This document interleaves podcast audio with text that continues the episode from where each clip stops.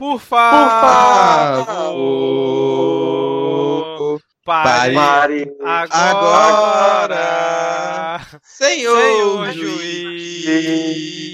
juiz. Pare. Pare Agora. agora.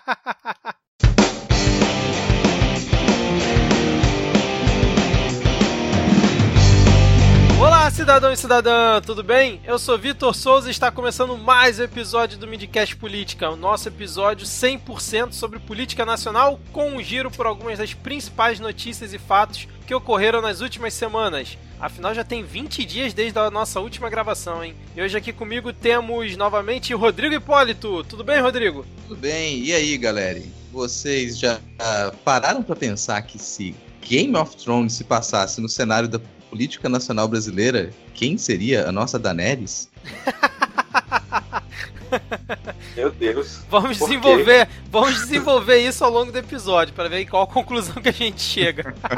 é, completando aqui o nosso trio de hoje, novamente também Diego Esquinelo. Tudo bem, Diego? Salve, salve galera! Começando aí, desejando meus mais sinceros parabéns ao Vasco da Gama por mais um vice-campeonato brilhantemente atingido. Ah, lamentável esse seu começo de apresentação, hein, cara? Que coisa bizarra. É porque a gente já tem pouco motivo pra ser xingado, eu queria arranjar mais uns três. Você sabe que eu sou vascaíno, né, cara? Você tem noção disso, né? Na verdade, eu não sabia, não. Olha Foi aí, mal. ó. Eu sou flamenguista. Peraí, peraí que o contador bateu aqui. Nove ouvintes.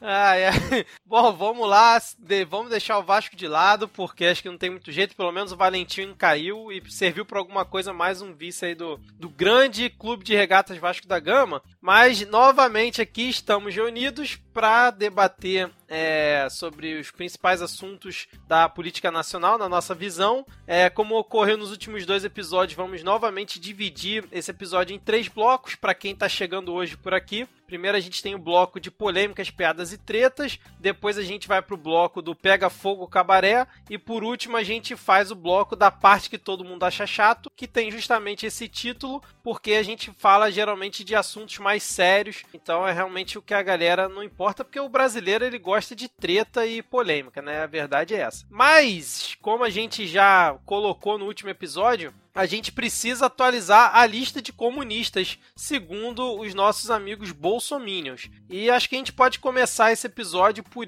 por esse ponto. E desde a da nossa última gravação tivemos alguns novos nomes, né? É, vocês querem começar apresentando algum aí? Vamos imaginar o, a- o cenário do filme. Oh meu Deus, da menina da, da Katniss. É, Da dos Katniss? tributos, dos distritos. Jogos Vorazes. Jogos Vorazes, exatamente. No final do dia que aparece assim no céu os tributos que foram mortos na- naquele dia. Ah, Não sei, pra, pra quem viu o filme, vamos imaginar ali, primeiramente, o rosto de Janaína Pascoal.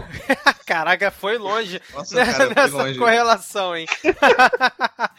Mas explica aí, Diego, pra quem não tá por dentro, por que, que a Janaína Pascoal agora faz parte da lista de comunistas? Então, já dando meio que um spoiler da parte que todo mundo acha chato, tem a ver com um entrevero entre uma deputada do PSL e o excelentíssimo senhor ministro do Turismo. E a Janaína Pascoal pediu a cabeça do ministro do Turismo, disse que exigia a demissão dele. E como nós sabemos, exigir a demissão de um ministro é coisa de comunista, então ela está aí contemplada na lista de comunistas. E, e só pra deixar claro que ele ainda não caiu, né? Ainda não caiu. É Mais tarde a gente vai explicar qual foi a treta. É, lembrando que ele é o foco do Laranjal, assim. Todo mundo já imaginava É, que o ministro do turismo Foi a ele primeira seria, o, do Laranjal. é, Não, ele ele, seria já o próximo a ser pra, caído. pra mim ele ia ser o primeiro a cair, né? Quando surgiram as denúncias. Já caíram dois e ele nada até agora. Estão guardando Ela- para um momento especial. Bom, próximo da lista aqui atualizada é Olavo de Carvalho. Por incrível que isso possa parecer, né, ah, cara? incrível não. Eu não me surpreendo, eu não me surpreendo. Vocês vão lembrar da página Olavo de Carvalho, o maior comunista O do maior Brasil. comunista do Ah, Brasil. é verdade, é, cara. lembrando disso, já- a pedra já estava cantada ali já. Ah. Quem, quem- quem vai esquecer disso? Não, mas Só aí, não ó, quer quem não vê. a gente vai falar um pouco mais dessa treta do Olavo, mas eu confesso que eu fiquei na dúvida. Eu acho que rolou um bug na cabeça dos bolsominions, porque, na verdade, quem é o comunista? É Olavo de Carvalho ou o próprio Bolsonaro, né? Tipo assim, quem vem primeiro, o ovo ou a galinha? Porque existe Bolsonaro como existe atualmente sem Olavo de Carvalho? Existe Olavo de Carvalho sem Bolsonaro? Então acho que ficou meio bug nessa polêmica aí, cara. Depois a gente vai debater um pouco mais, mas o Olavo de Carvalho podemos considerar que entrou para a lista de comunista lá dos bolsominions. É, é... Foi criticado pelo governo, entrou para a lista de comunistas. Essa é a lógica. Você está tá tentando encontrar padrões e, e, modos de funcionamento que, que, eles expressam algum tipo de pensamento no governo. É, com esse tá governo sendo... não dá, né, cara? pergunta ela demanda uma filosofia assim da profundidade de um Isso. poço artesiano. Ai. Caraca, começamos bem esse episódio, hein? Ai, caraca. É, Rodrigo, qual o próximo aí da lista de comunistas é, atualizados? O próximo, o próximo é um que, que o Diego ele não conhecia o rosto dele, né? Ele conheceu o rosto dele recentemente, que é uma treta que eu nem acompanhei. O que, que aconteceu com o Bruno Covas, Diego? Ele disse que o Bolsonaro precisa ser o presidente do Brasil e não só da direita. Foi na, ali no dia 3 de abril. Ele Você falou percebe que. Percebe o erro dele? Você percebe o erro dele? O erro do Bruno Covas é acreditar que quem é de esquerda é brasileiro. Quem é de esquerda não é brasileiro de verdade. Então, já, já é o erro. Pronto, se, ele, se, se Bolsonaro é presidente da direita, só na direita você tem os verdadeiros brasileiros patriotas. Claro, cidadão de bem tá tudo lá, né, cara? É, mas é isso aí. Bruno Covas é prefeito de São Paulo, da cidade de São Paulo, para quem por acaso tá perdido aí no assunto. É, herdou a prefeitura do Dória. Exatamente.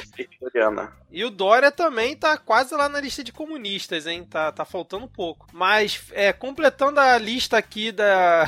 Cara, tô até dando risada porque esse último nome aqui parece piada, mas quer dizer, é piada, né? Só que realmente as pessoas comentaram isso, né? Pelo menos teve um tweet que comentou isso e a gente tá trazendo aqui de tão pitoresco que é, que é ninguém menos, ninguém mais que Jovem Nerd, exatamente.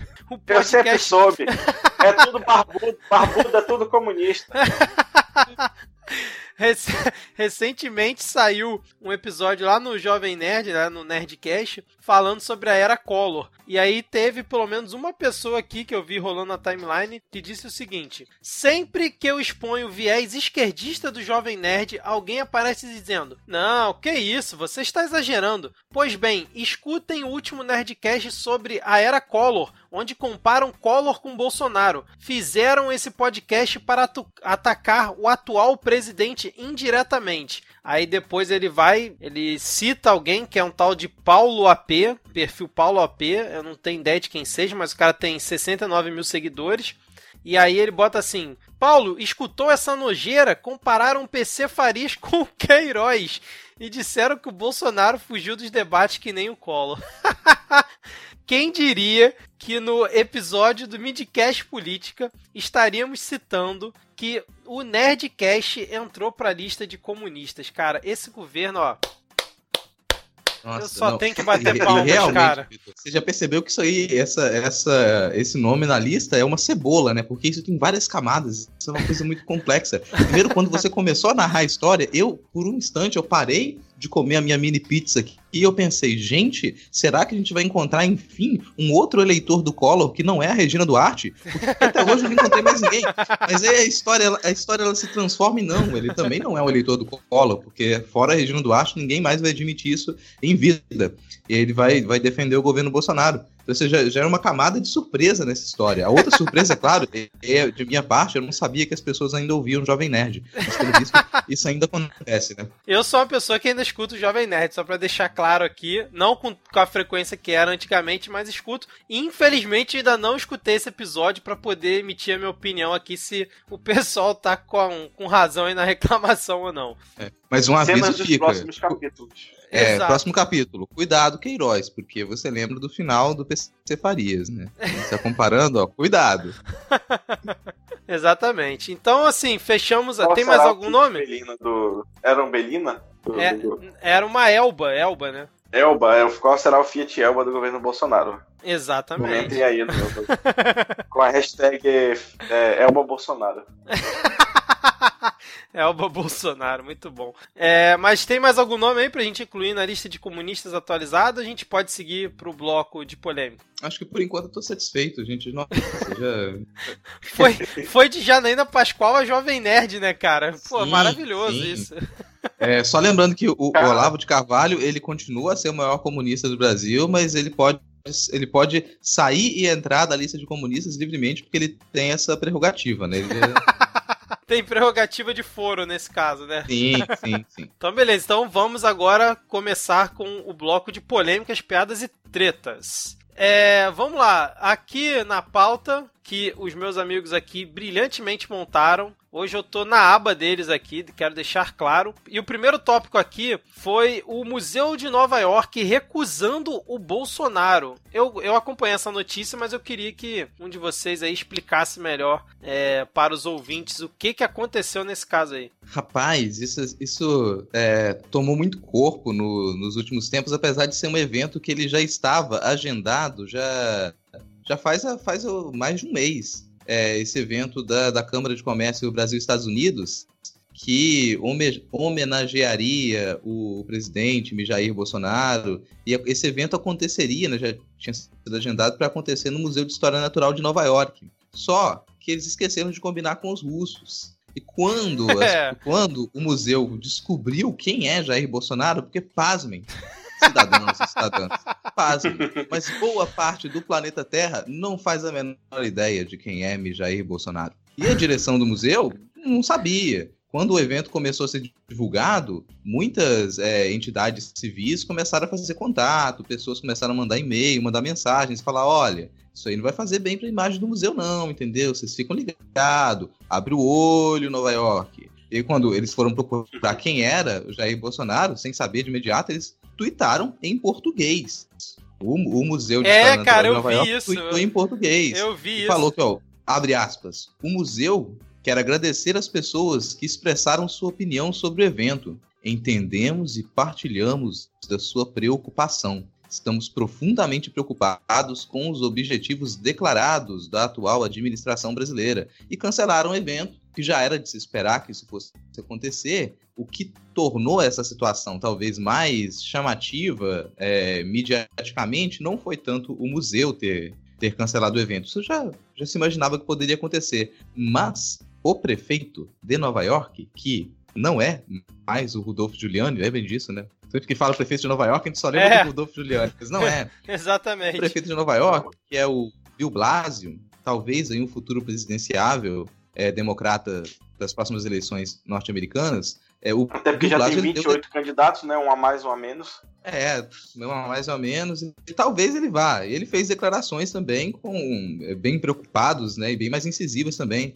é, dizendo, abre aspas, o Bolsonaro não é perigoso somente por seu racismo e homofobia evidentes. Infelizmente, ele também é a pessoa com maior poder de impacto sobre o que se passará na Amazônia daqui para frente. Por que isso repercutiu de um modo bem polêmico? Isso soou como um tipo de interferência estrangeira também na, na administração brasileira. No fim das contas, não é, só um, um político americano expressando a sua preocupação e condenando as, as falas e as posturas do governo brasileiro. Isso não é nada incomum, na verdade. É, eu- a gente vai perceber no episódio de hoje, o que tem acontecido com bastante frequência. É, eu Mas isso encarei dessa que essa- forma também, cara. É, isso fez com que essa, esse cancelamento ele tomasse outro corpo, ele chamasse mais atenção. E daí pra frente, aparentemente, ninguém se interessou em receber essa homenagem ao nosso presidente. Por que será? Eles já tentaram fazer essa a, a homenagem em um restaurante, tentaram transferir a homenagem para um restaurante nova-iorquino também,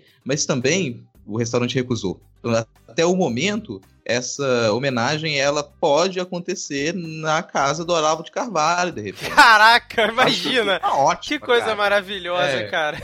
Eu acho que você faz ali uma, sabe, um churrasquinho americano, Ai, ai. um hambúrguer pré-pronto, joga o hambúrguer, joga a linguiça na chapa e faz aquela coisa mais faz bem a cara do, do, governo brasileiro. Eu acho que super ia combinar. Uma coisa, cada um leva o seu prato, leva a sua saladinha de bacalhau. Não, mas tem um breaking news aqui, né? Parece que o hotel New York Marriott Marques aceitou receber o jantar de gala é, pro presidente Jair Bolsonaro, mas ainda não tá confirmado. É, inclusive mas parece... É aquela história, cara, é Estados Unidos, alguém vai aceitar porque vão pagar, né? É. Claro, claro, exatamente. Eu só queria dizer que eu tenho uma teoria alternativa à, à recusa do museu. Hum. Eu acho que, na verdade, quando ficou de noite e as criaturas do museu ganharam vida, o, o, esqueleto do T-Rex não, não deixou. Foi, acho que foi por culpa do esqueleto do T-Rex. Faz todo sentido. Ai, e aquele... quem provar, eu quero, eu desafio todos vocês a provar que eu estou errado.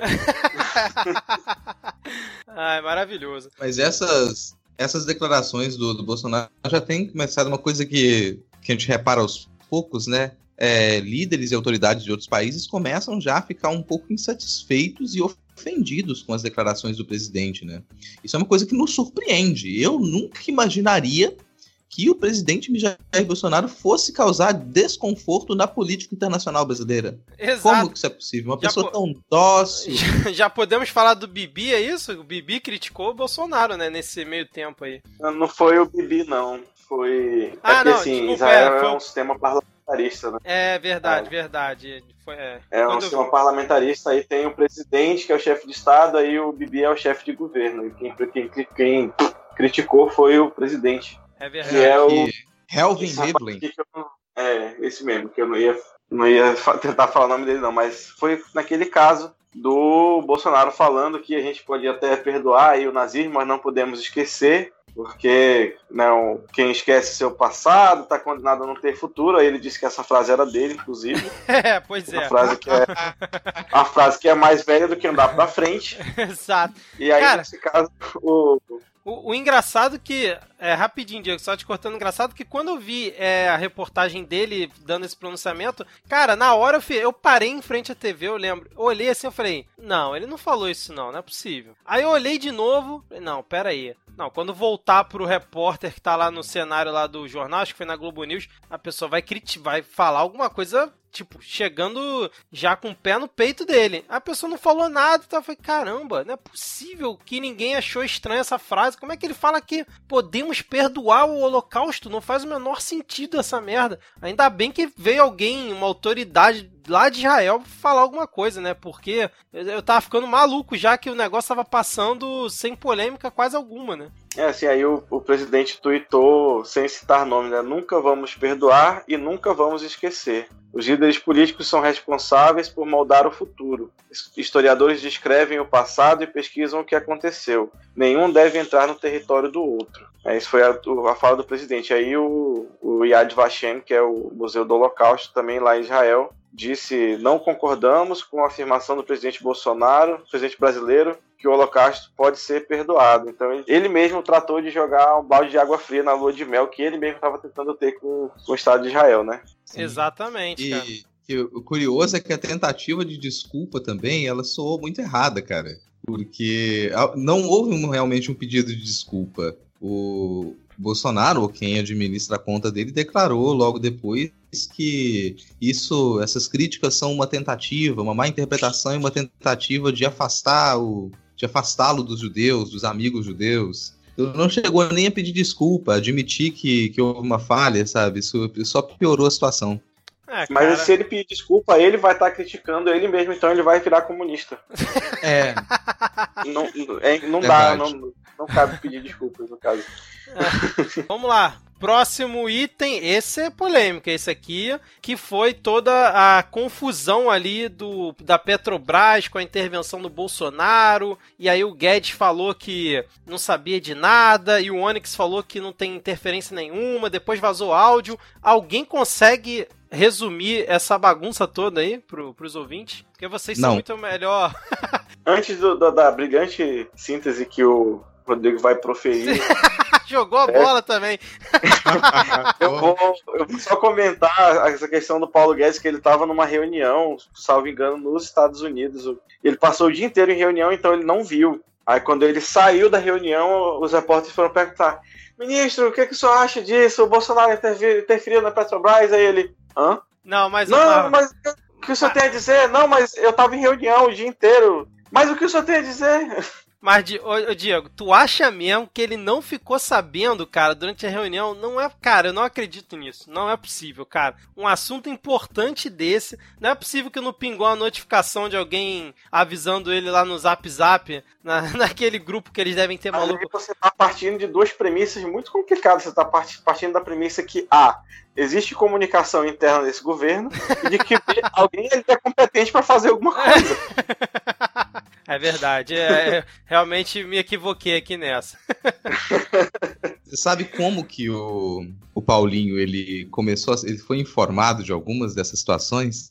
Isso é engraçadíssimo, cara. Ele tava na, na casa do, do economista, do Armínio Fraga, no Rio de Janeiro. Ah, eu vi isso. E, é, e ele tava lá pegando uns livros emprestados. Imagina o Paulinho carregando uns livros assim, e aí ele recebe uma ligação do Onix ele tá, atende o Onyx, ele começa a conversar com ele, segurando o celular e os livros na outra mão. Ele tá super concentrado, ele vai andando pelo jardim e quando ele percebe, ele caiu de roupa na piscina do Armínio Fraga e não desligou o telefone, ele continuou a ligação para terminar a conversa com o Onyx.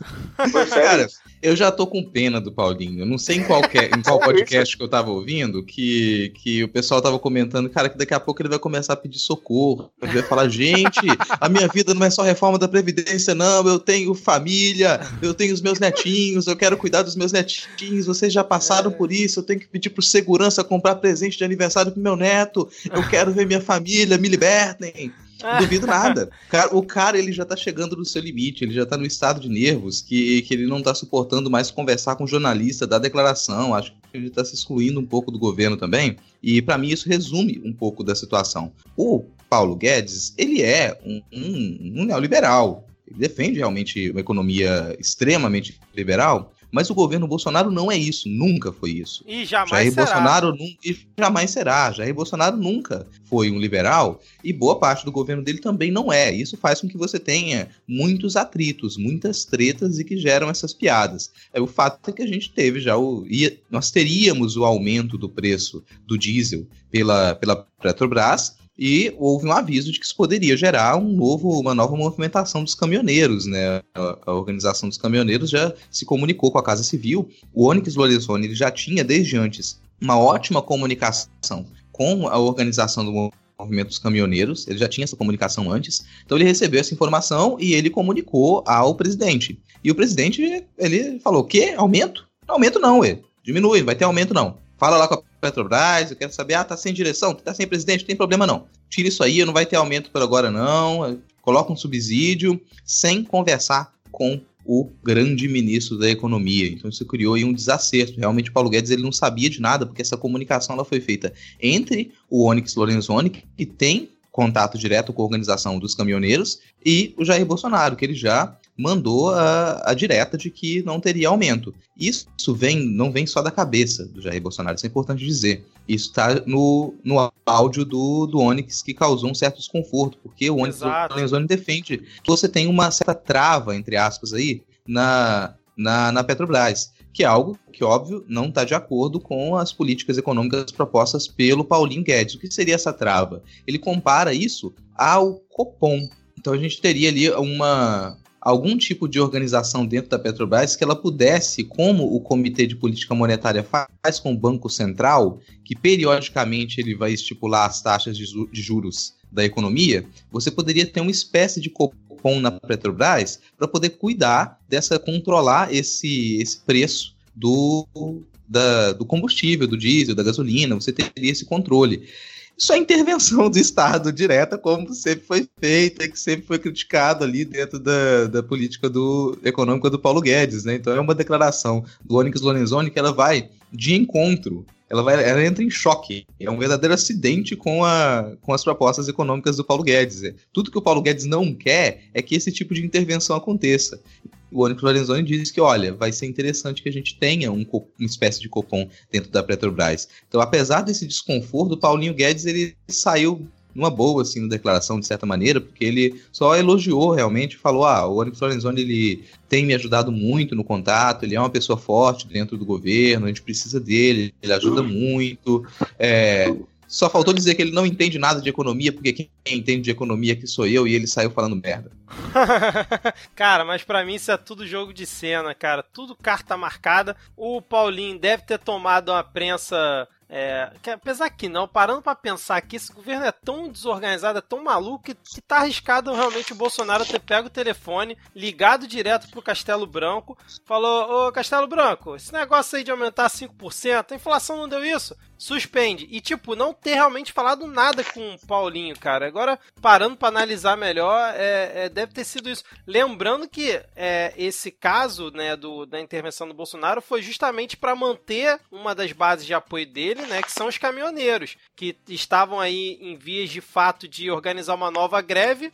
Então ele dá essa trava na Petrobras para poder segurar o, o pessoal. E ainda liberou, acho que foi um dia antes ou dois dias antes, agora não me perdi um pouco na linha do tempo, uma linha de subsídio para os caminhoneiros autônomos, né, com que tem até dois caminhões no seu CPF para poder fazer manutenção, troca de pneu, esse tipo de coisa. Não, não é para comprar caminhão novo, é para fazer manutenção. Então, assim, é, ele foi fazendo o que podia para poder agradar a parte do eleitorado dele, né? E, assim, acabou que o que ele sempre criticou a Dilma, né? Não só ele, como toda a galera que tá por trás dele, ele fez a mesma coisa que a Dilma fez no último governo, né? Que era intervir para poder segurar é, alguma algum braço ali da economia para justamente tentar manter uma certa popularidade, né? É, mas obviamente a gente já sabe que essa corda vai arrebentar na gente aqui, né? Uma hora ou outra isso vai arrebentar, seja com uma nova greve dos caminhoneiros, espero que a gente não precise fazer um novo plantão 7 a 1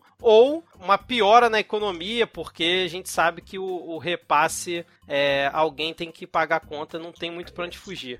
É, sim, um último ponto nisso é, cara, a gente fala greve dos caminhoneiros, é, e eu me sinto na obrigação de colocar a minha visão sobre isso, porque eu nunca considerei que o último evento de paralisação dos caminhoneiros ele foi uma greve. Na minha interpretação, aquilo foi um lockout. Ou um, um, início de lockout que se transformou numa estranha greve, sem muita organização. E eu não, acredito, não pensaria que isso, que isso iria acontecer agora, como não aconteceu. Se eu não me engano, foi hoje que é, que se teve a resposta da organização dos caminhoneiros de que não, não haveria paralisação. Uhum. Que não haveria paralisação. Eu, claro, as, as, empresas que apoiaram a candidatura do Jair Bolsonaro, elas são empresas que elas poderiam promover um lockout, mas não vão fazer isso contra esse governo nesse momento. Sim, então não sim. vão. Agora, se, inclusive, se as políticas econômicas do Paulinho Guedes elas forem, fossem colocadas em prática, talvez as pessoas não percebam o que isso significaria o Paulinho Guedes ele defende um modelo que ele está muito próximo do que acontece nos Estados Unidos, embora nós não sejamos os Estados Unidos, pasmem. Não brinca, que, sério? Na, é, é, isso, isso é uma surpresa para muita gente, cara. É uma surpresa, mas nós. Ué, mas o Serra falou que nós éramos os Estados Unidos do Brasil. É, eu não, vou, eu não vou questionar o Serra, porque o Serra é um herói, né? A gente vai voltar a falar dele aqui hoje.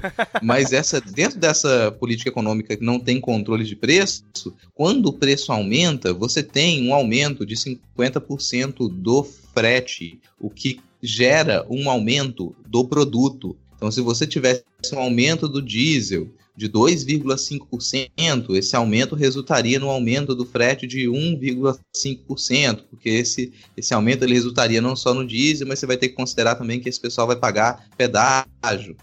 É, então você não aumenta integral, você aumenta 1,5% do frete, vai fazer com que o produto fique mais caro. Se essa política econômica for colocada em prática, se no fim das contas você resolver o problema do aumento do diesel assim, você vai fazer com que tudo nos nossos supermercados fique mais caro. A própria gasolina vai ficar mais cara. Então, se você aí, cidadão e cidadã do ambiente urbano, se você não dirige um fucking caminhão, se você gosta do seu carro e você não quer pagar a gasolina mais caro do que já está agora, muito mais caro do que na época da presidenta Dilma, se você estabelece esse tipo de política para o aumento de preço do diesel que o Guedes quer colocar, a sua gasolina vai ficar mais cara também. Estranhamente, você pode não saber disso, mas quem transporta a sua gasolina são caminhoneiros e o caminhão não está movido a gasolina, está movido a diesel. Então lembra disso é, controlou o preço do diesel não significa controlar o preço da gasolina. É, não, e aí ferra toda a cadeia da economia, cara. Não tem pra onde correr. Esse, esse ponto não tem muito, muita alternativa, né?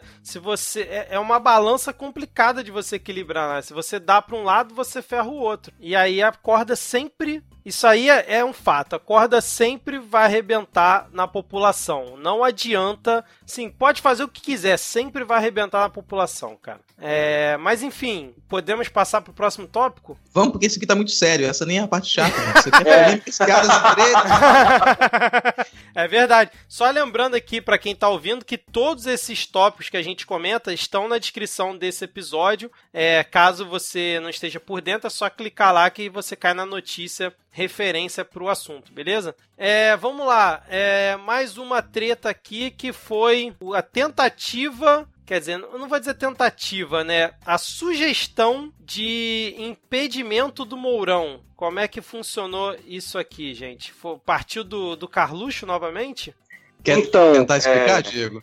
Deixa eu tentar aqui. É, inclusive, eu acabei de ver em algum lugar aqui que eu já perdi uma questão da, da Scheherazade falando que o Mourão foi dar uma palestra lá em, nos Estados Unidos, né? Uhum. Achei é, aqui, ó, pegar aqui o, o Car tweet. Carlos criticou, dela. né? Isso, palestra do arroba General Mourão em Harvard. Finalmente, o representante do governo não nos causa vergonha alheia. Muito pelo contrário. O vice mostrou como ele e o presidente são diferentes. Um é o vinho, o outro o vinagre. Parabéns pela lucidez, arroba General Mourão. Lembrando que a Sherazade já entrou no, no, episódio anterior na lista de comunistas, só para deixar Sim. claro aqui. Aí o, o Carluxo fez um. É, cara, foi tanto tweet dele, né? Inclusive teve o, o que o Rodrigo recitou para Recita de novo pra gente, o, o Rodrigo, aquele tweet belíssimo ah, é, do... que foi, foi antes da gravação. Mas eu acho que é fundamental. É, deixa eu abrir que aí você insere essa poesia, porque é um verdadeiro poema.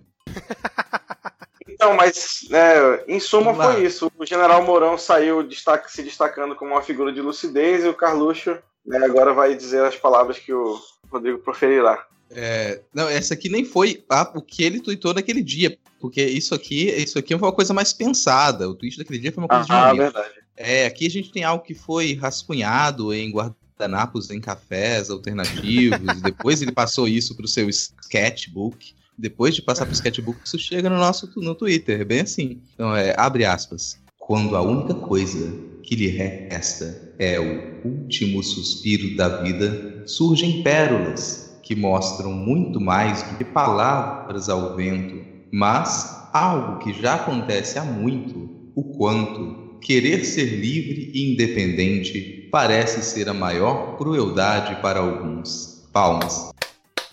RT se você chorou. Maravilhoso, Carluxo. Parabéns, cara. Sempre se superando para trazer entretenimento para o povo brasileiro, cara. Isso é digno de uma, isso é digno de uma música do Forfã, cara. O Forfã deve ter cantado isso. Eu acho que só existiu uma peça literária mais, mais profunda do que essa na política brasileira, que é o livro de poesias de Michel Temer. Incomparável. Ah, que maravilhoso, cara. Mas, é, é mas nessa, nessa questão, só para fechar o que eu, que eu acho interessantíssimo motivo do pedido né, de, de, de impeachment. O, o Carluxo já tinha reclamado que o, o ele tinha ido para essa palestra em Harvard logo depois da visita do Bolsonaro aos Estados Unidos e que no material de divulgação da palestra é, indicava que o vice-presidente era a voz da razão e moderação de um governo mergulhado em crise. Isso para o Carluxo já, já era suficiente para poder dizer que o, o era um, uma espécie de espião um espião é, comunista, comunista. Alguém formado pela KGB em, em leninismo e marxismo. É. Vale lembrar que o general Mourão já foi adito militar do Brasil na Venezuela. Olha Abram aí, seus óleos. Olha Abram só, seus óleos. Tudo se encaixa. Mas o que acontece depois é que o, o Mourão, ele curte o tweet da Raquel Sherazade que o Diego é, comentou agora. É verdade, Ele vai lá e curte. Isso está contido no pedido de impeachment protocolado pelo Marco Feliciano, Sim. como evidência de que Ai, o vice-presidente está cometendo aí um ato de irresponsabilidade. É. Ao participar tá dessa palestra né? e curtir Exatamente. Ah, agora, pedido de impeachment. Seria uma novidade no país, né? O, o, vice conspirando contra o presidente, né? Nunca aconteceu. Oh, meu Nunca Deus. aconteceu. Nunca dantes na história desse país. Mas ó, fato é que Mourão não é decorativo. Isso aí já. ó, decorativo ele não tem nada, né? Tá Apesar de que o, o Olavo de Carvalho falou que. O, quer dizer, o Mourão falou que o Olavo de Carvalho devia se limitar à função de astrólogo. É Né, verdade, cara. Eu vi isso, verdade. e aí o, o Olavo de Carvalho falou que o Mourão deve se limitar à única função que desempenha bem, a de modelo. Que coisa maravilhosa, cara. Mas a gente volta a falar do Carluxo daqui a pouco. É, eu quero puxar outro tópico aqui, que a gente já tá um pouco estourado aqui no bloco, né? A produção tá me avisando aqui, que é o seguinte: eu, a gente precisa falar sobre a passada de pano do Estadão pro governo Jair Bolsonaro, cara, que a gente até Nossa, comentou no verdade. nosso grupo, cara. É, a, gente já tava um bom tempo nesse bloco, mas a gente precisa falar isso porque isso foi um ponto muito importante que eu vou contextualizar aqui e aí vocês é, depois podem falar aí o que vocês quiserem, que foi o seguinte. Segundo o nosso querido é, Estadão, né, jornal, que fez um editorial sobre isso, né? O Jair Bolsonaro lá no Dia do Exército, né, durante um discurso que ele fez numa cerimônia que teve, segundo o Estadão, ele fez um aceno de paz à imprensa, né? Porque durante o discurso o Bolsonaro falou o seguinte: alguns percalços entre nós é, ocorreram, mas nós precisamos de vocês, profissionais da comunicação, para que a chama da democracia não se apague. E aí. É, palmas, vamos lá, primeiro palmas. né? RT se você chorou de novo. Exatamente. e aí o que acontece? O Estadão, não satisfeito com essa declaração é, do Bolsonaro, fez um editorial em cima disso, rasgando seda pro Bolsonaro, diz- praticamente dizendo assim: olha, gente, ele mudou, ele agora está querendo paz com a imprensa, ele é um novo homem. Basicamente foi isso. Eu vou de- deixar o link no- no- na descrição aqui, né, do editorial do Estadão. Mas, cara, eu achei uma coisa inacreditável que, assim, o Estadão, assim como foi ali nas vésperas da eleição, tá caindo no conto do vigário de novo. Parece que ele tá completamente perdido, ele não sabe pra onde que vai e, e tenta é, agradar um, um governo que tá pouco se lixando pra ele, que na primeira oportunidade vai atacar ele de novo, como fez com o caso lá daquela repórter, né, da Constanza, né, com o caso do, da, da divulgação daquela fake news lá do Terça Livre, que, cara, foi justamente atacando uma repórter do Estadão. Aí, sei lá, um mês, um mês e meio depois, o Estadão me faz esse editorial bizarro, é, completamente desconectado da realidade. Eu queria que vocês é, falassem um pouquinho mais, que essa a gente não pode deixar passar aqui, não. É o cheiro do desespero. Parece muito cheiro de desespero, sabe? O, o, o editorial ele fala muito, a gente não pode perder essa oportunidade, se eu não me engano, e termina com isso. Aí me parece que, olha, a gente vamos tentar agora acabar com essa briga com a imprensa pra gente de repente poder trabalhar um pouco. Me sou muito desesperado, sabe? Eu consigo imaginar a pessoa digitando isso no computador e chorando.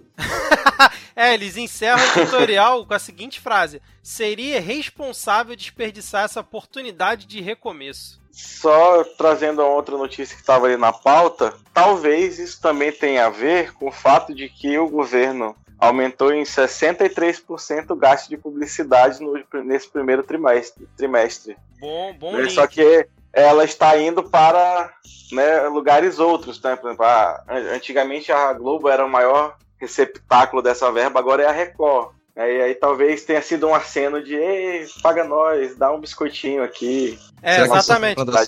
Só, só fazendo aqui advogado do diabo, que segundo a assessoria de imprensa do Palácio do Planalto, esses pagamentos feitos no primeiro trimestre não têm relação com o governo e já haviam sido autorizados pelo Temer no, no governo anterior. Só fazendo aqui o advogado do diabo, porque a, a resposta oficial é essa, né? É, eu recebi uma mensagem aqui rapidinho, é, veio do Diabo. Ele falou: não me vincule a isso.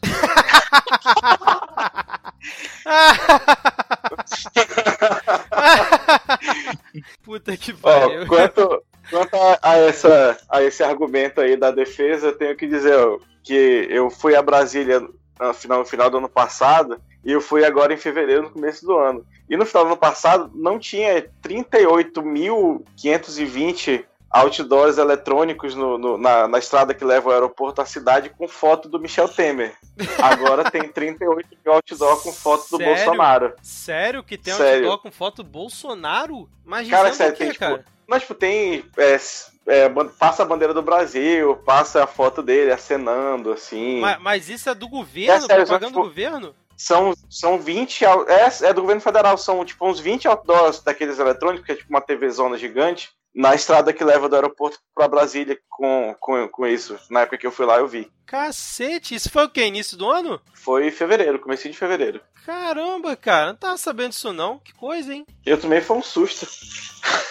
Eu acho que eu já escolhi a próxima cidade da série Situações Babacas do Midcast, que a gente recentemente fez o Situações Babacas de São Paulo. É, tá no feed. No ano passado a gente fez do Rio de Janeiro. Acho que Brasília já tá escolhido como a, a próxima cidade dessa série. Porque, olha, ser rapaz, essa aí, meu Deus do céu, cara. Eu ouvi, eu ouvi o episódio sobre São Paulo e a galera tava muito barrista. Muito, né, cara? Ah, Um abraço aí pra Tata Finoto, se estiver ouvindo. Brasília foi construída, isso já é uma situação babaca. Pronto, acabou o episódio. O episódio se resumiu em uma frase do Rodrigo. Engraçado que agora eu tô revisando aqui. Esse nosso bloco a gente falou pouco de piada, apesar que a gente riu bastante. é, a gente falou poucas piadas. Será que o Midcast Política está se tornando um podcast sério sobre política, cara? Ou será que o governo não tá dando chance? Fica aí o questionamento. De repente, de repente já perdeu a graça, cara. É. A, gente, a gente tenta, a gente tenta fazer piada no meio do inferno, mas a coisa, o, o fogo começa a pegar e a gente só grita. Só que agora, pra justamente falando em fogo, inferno e gritaria, vamos para o bloco do Pega Fogo Cabaré. Pega fogo, cabaré.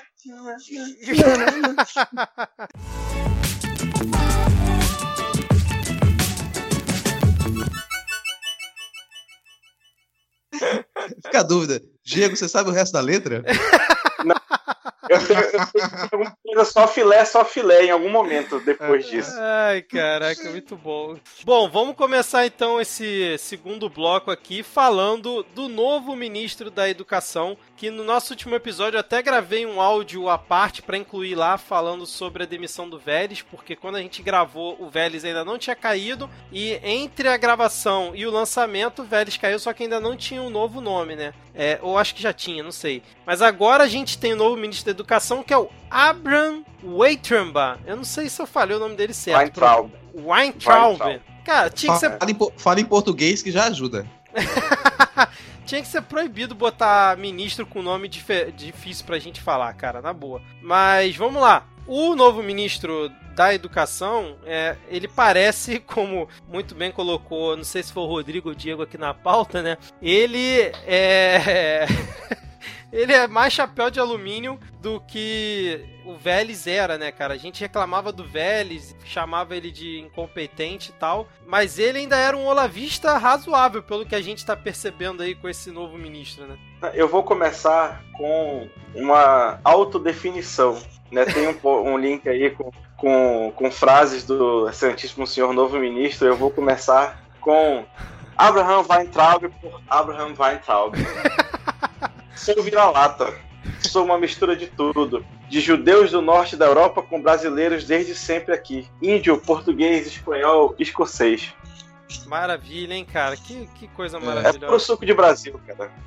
É, não, isso. Teve uma declaração dele que ele até ficou, ficou famosa, que vai muito disso também, que é, é. Em 8 de 9 de 2018, abre aspas. Em Israel, o Jair Bolsonaro tem um monte de parcerias para trazer tecnologia para cá. Em vez das universidades do Nordeste ficarem fazendo sociologia, fazer filosofia no Agreste, é melhor fazer agronomia com Israel, acabar com esse ódio de Israel. Israel nas faculdades federais é loucura o que você escuta. Fecha aspas. Que coisa excelente, hein, cara? Muito bom.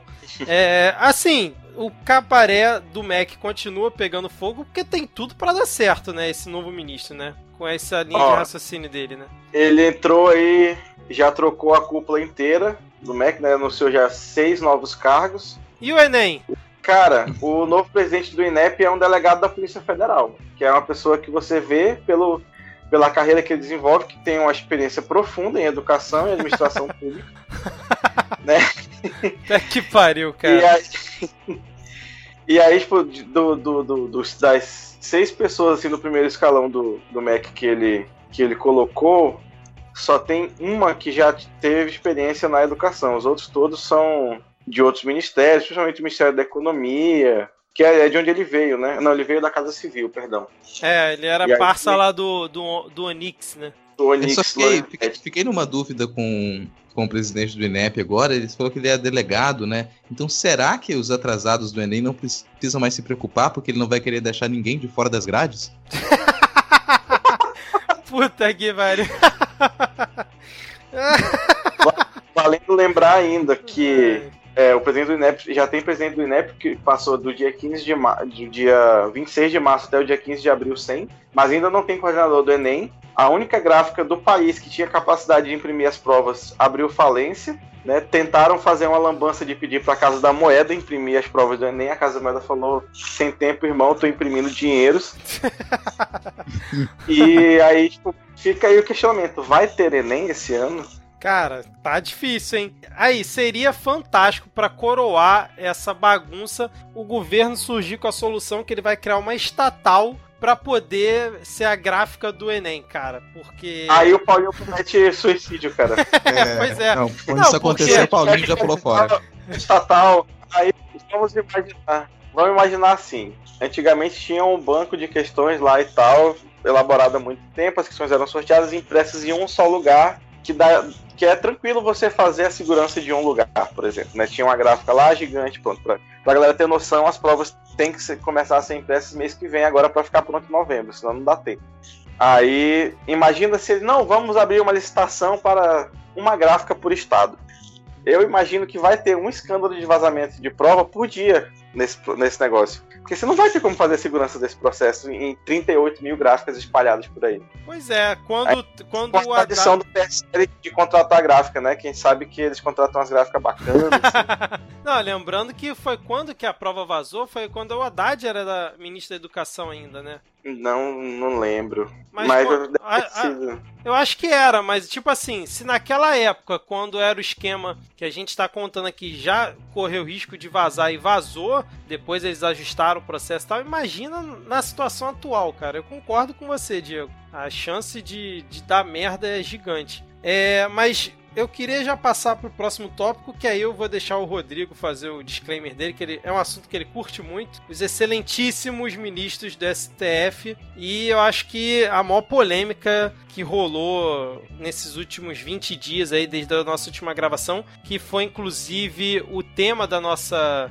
homenagem na abertura, né, na música que a gente cantarolou, que foi a censura que o STF praticou, não tem outro nome, né, ao antagonista é, lá no caso a revista Cruzoé, né? Deixa eu só fazer um comentário antes. Hum. Sim, a gente já concordou com o Felipe Neto, com a Scheherazade, e agora a gente vai defender o antagonista.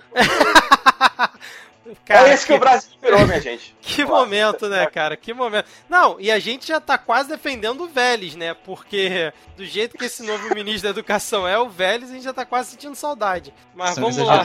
Cara. Dá pra não defender ninguém. Vou abrir essa brecha aqui que você pode não defender ninguém.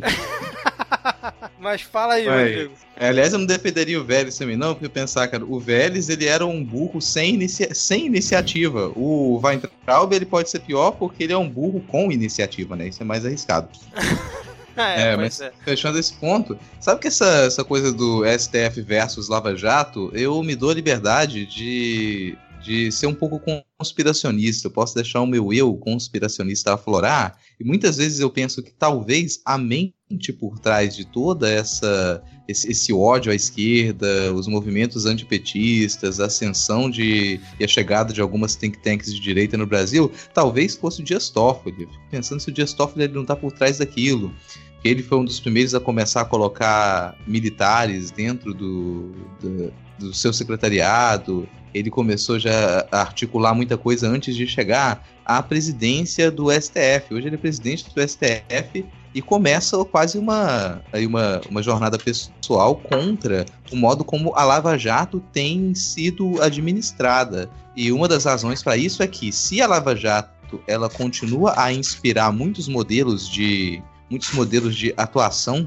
jurídica investigativa no Brasil, ela pode chegar até o STF. Isso parece que está acontecendo. A possibilidade de uma CPI do Lava Toga, ela Opa, que barulho é esse aí? Tá vivo, É, Diego? eu- eu- não, eu tava colocando meu chapéu de folha de alumínio aqui, continua. Ah, tá. É, parece mesmo. Ô, É, eu levantei e vim na cozinha fazer isso. Ô, ô Rodrigo, só pra deixar claro, é que se o Toffoli ou o Alexandre de Moraes mandar censurar essa sua fala criticando eles, eu não vou questionar não, cara, eu vou censurar, hein? Só pra deixar claro aqui. Não, não, não censure. Aliás, se a gente for censurado aqui agora, a gente já sabe que os defensores da Lava Jato estarão do nosso lado. Toda a população aí que quem defende a Lava Jato defende a- a- é contra a censura do midcast. Aí o fato é que nessa disputa aí de STF versus Lava Jato, a gente tem um novo capítulo agora, que foi a inclusão de uma fala do Marcelo Odebrecht numa delação que supostamente estaria o Dias Toffoli como pela al- alcunha de amigo do amigo do meu pai. E é exatamente essa essa reportagem, né, que foi publicada na revista Cruzoé e no site e no blog O Antagonista, que foi censurada por outro ministro, pelo Alexandre de, de Moraes. Essa, isso já soa estranho, essa censura, né? Porque você, como você tem um conjunto de juízes e eles vão ter a liberdade de dizer o que pode e o que não pode ser dito sobre os juízes. Eles são os acusadores e, ao mesmo tempo, as pessoas que vão julgar. Isso, é- isso é é uma coisa um pouco acrobática, se você pensar pelo princípio jurídico. Porque eles estão acusando e eles mesmos estão julgando. Então fica um pouco impossível de você conseguir uma, uma resposta positiva ou uma absolvição em qualquer tipo de processo, né? Além do que, isso já está incluído num outro inquérito aberto é, em março, se, se não me engano, sobre as fake news contra o Supremo, que é o próprio Supremo abrindo o inquérito para apurar possíveis fake news sobre o Supremo. Então o Supremo começa a abrir requisições para impedir que as pessoas falem mal do próprio Supremo e ele julga se aquilo é válido ou não. Isso é, é uma situação que ela né, é-? É, é uma coisa. Imagina você aí, coleguinha, que tá fazendo, vai apresentar sua, sua monografia, sua dissertação, sua tese. Esquece a banca. Você fala, chega lá e você apresenta, você apresenta o seu material e fala: Não, eu mesmo vou me julgar. Eu vou apresentar o meu material e eu vou dizer se isso aqui tá condizente com a verdade ou não tá condizente com a verdade. É basicamente o que o STF tá querendo fazer. É muito mirabolante isso. Então é assim que a galera do governo tá obtendo diploma de mestrado e doutorado? Pra você ver, o próprio Alexandre de Moraes ele já tem ali uma questão, questãozinha com a, com a tese dele que ela pode ser revista, né? Talvez aí o, o doutorado do, do Alexandre de Moraes ele não seja uma das coisas mais fáceis de compreender como é que aquele diploma chegou lá, né? Mas a gente pula esse ponto, não vamos entrar nesse detalhe não, porque o fato é que você teve uma movimentação... Não, ah, tá bom. É, também, mas é, a gente entraria numa outra seara, né? É, isso teve uma movimentação muito grande nas redes sociais das pessoas contra essa, essa censura e também porque isso entra nesse, nessa disputa com a Lava Jato. No fim das contas, teve um resultado curiosíssimo, porque ao retirar a censura dessa, dessa reportagem, junto foi retirada também a proibição de que o El País fizesse entrevista com o presidente Lula, o ex-presidente. Lula. Então agora, junto com essa, com o contra-censura, porque essa, essa reportagem não está mais censurada, também a gente tem a liberação para que o ex-presidente Lula possa dar entrevistas, né? Que era também um tipo de censura estranha para o STF fazer, proibir veículos de comunicação de entrevistarem uma, uma pessoa que, mesmo estando presa, poderia dar entrevistas, né? Era uma, era uma proibição esquisita, era um tipo de censura. Quando foi contra o presidente Lula, é claro, apesar da esquerda, das esquerdas terem se manifestado dizendo que isso era extremamente problemático, que você proibisse que ele desse entrevistas, no fim das contas isso foi mantido porque era de interesse para as eleições no momento. Mas agora, quando isso afeta a queridinha da maior parte da população, que é uma arma pro propagandística do governo, que é a Lava Jato, isso toma outros rumos, né? Mas você não tem como liberar uma coisa e manter a proibição de outra. Se você vai liberar esse conteúdo pelo STF, você vai liberar também as entrevistas, possíveis entrevistas do presidente Lula. É, eu achei engraçado que foi um belo plot twist, né? Porque deu meio que bug na galera que tava criticando a censura e defendendo o antagonista e a Cruzoé e tal. E aí liberou, e liberou junto o Lula, o pessoal ficou assim: e agora? A gente reclama da censura ou não? É. Aquele meme dos dois botões. Eu aperto um botão ou eu aperto é. outro botão, né? É. Fica na dúvida não sai dali. Exatamente. Não, mano, a galera do. Os bolsonaristas eles estão vivendo esse meme diariamente. Assim, que. Meu Deus, o, o, o, o, Bolsonaro falou do Olavo, o Olavo falou. Ah! Ah! é, mas, senhores, é, vamos, eu vou tentar incluir aqui uma convidada que vai pela primeira vez participar aqui do Midcast. Vamos ver aqui se vai dar certo. Calma aí, vamos lá.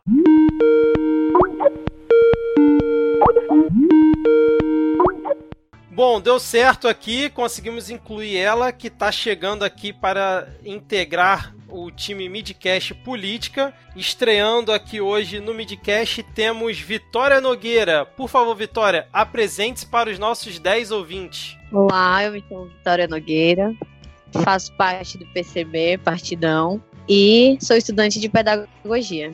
Beleza. Seja muito bem-vinda, Vitória. Mais uma comunista aqui. Estou cercado por eles. Vamos Já percebeu lá. que situação estranha, Vitor? Que coisa curiosa, porque você está sempre cercado de comunistas. Você fala com comunistas, você concorda com comunistas. Estranhamente você não é comunista? O comunismo não, vencerá. Não sou comunista, quero deixar claro aqui, alô Abin, alô Polícia Federal, todo mundo que estiver ouvindo esse episódio. Cara, se o Olavo de Carvalho é comunista, quem você acha que é para dizer que não é comunista?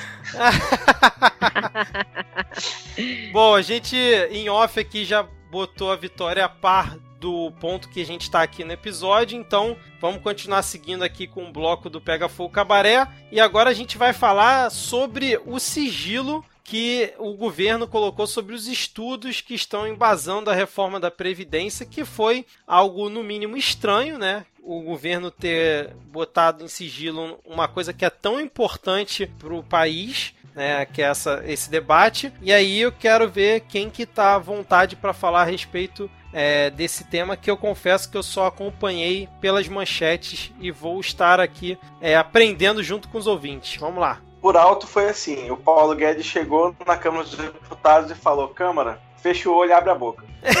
Caraca! Que, que isso, cara?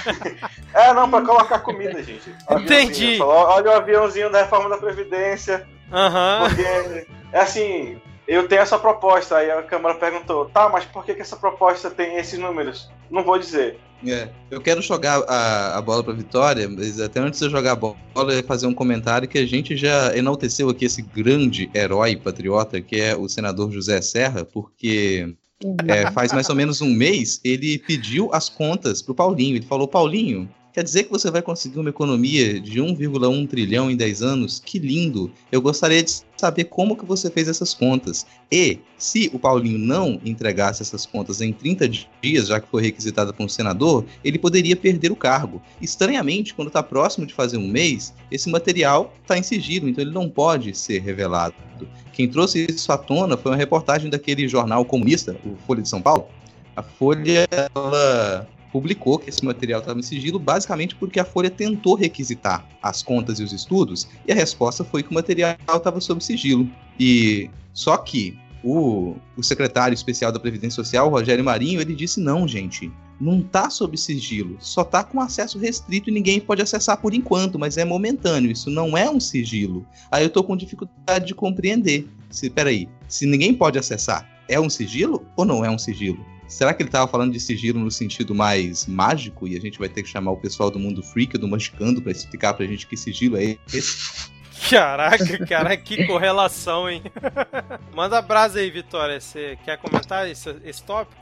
Sim, sim.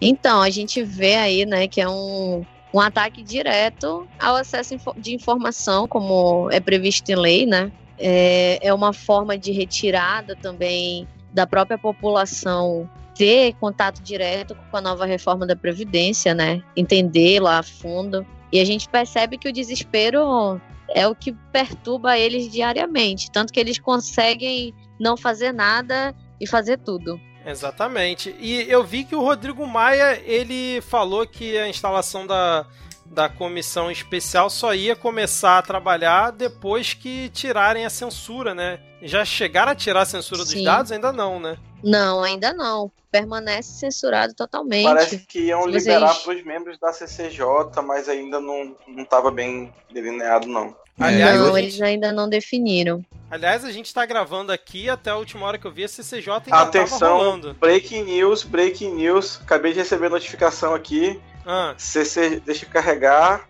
Foi na, acabei de receber a notificação da- do aplicativo da Folha. Aqui, ó. CCJ, 22, e 23 horas e 52 minutos, ao vivo.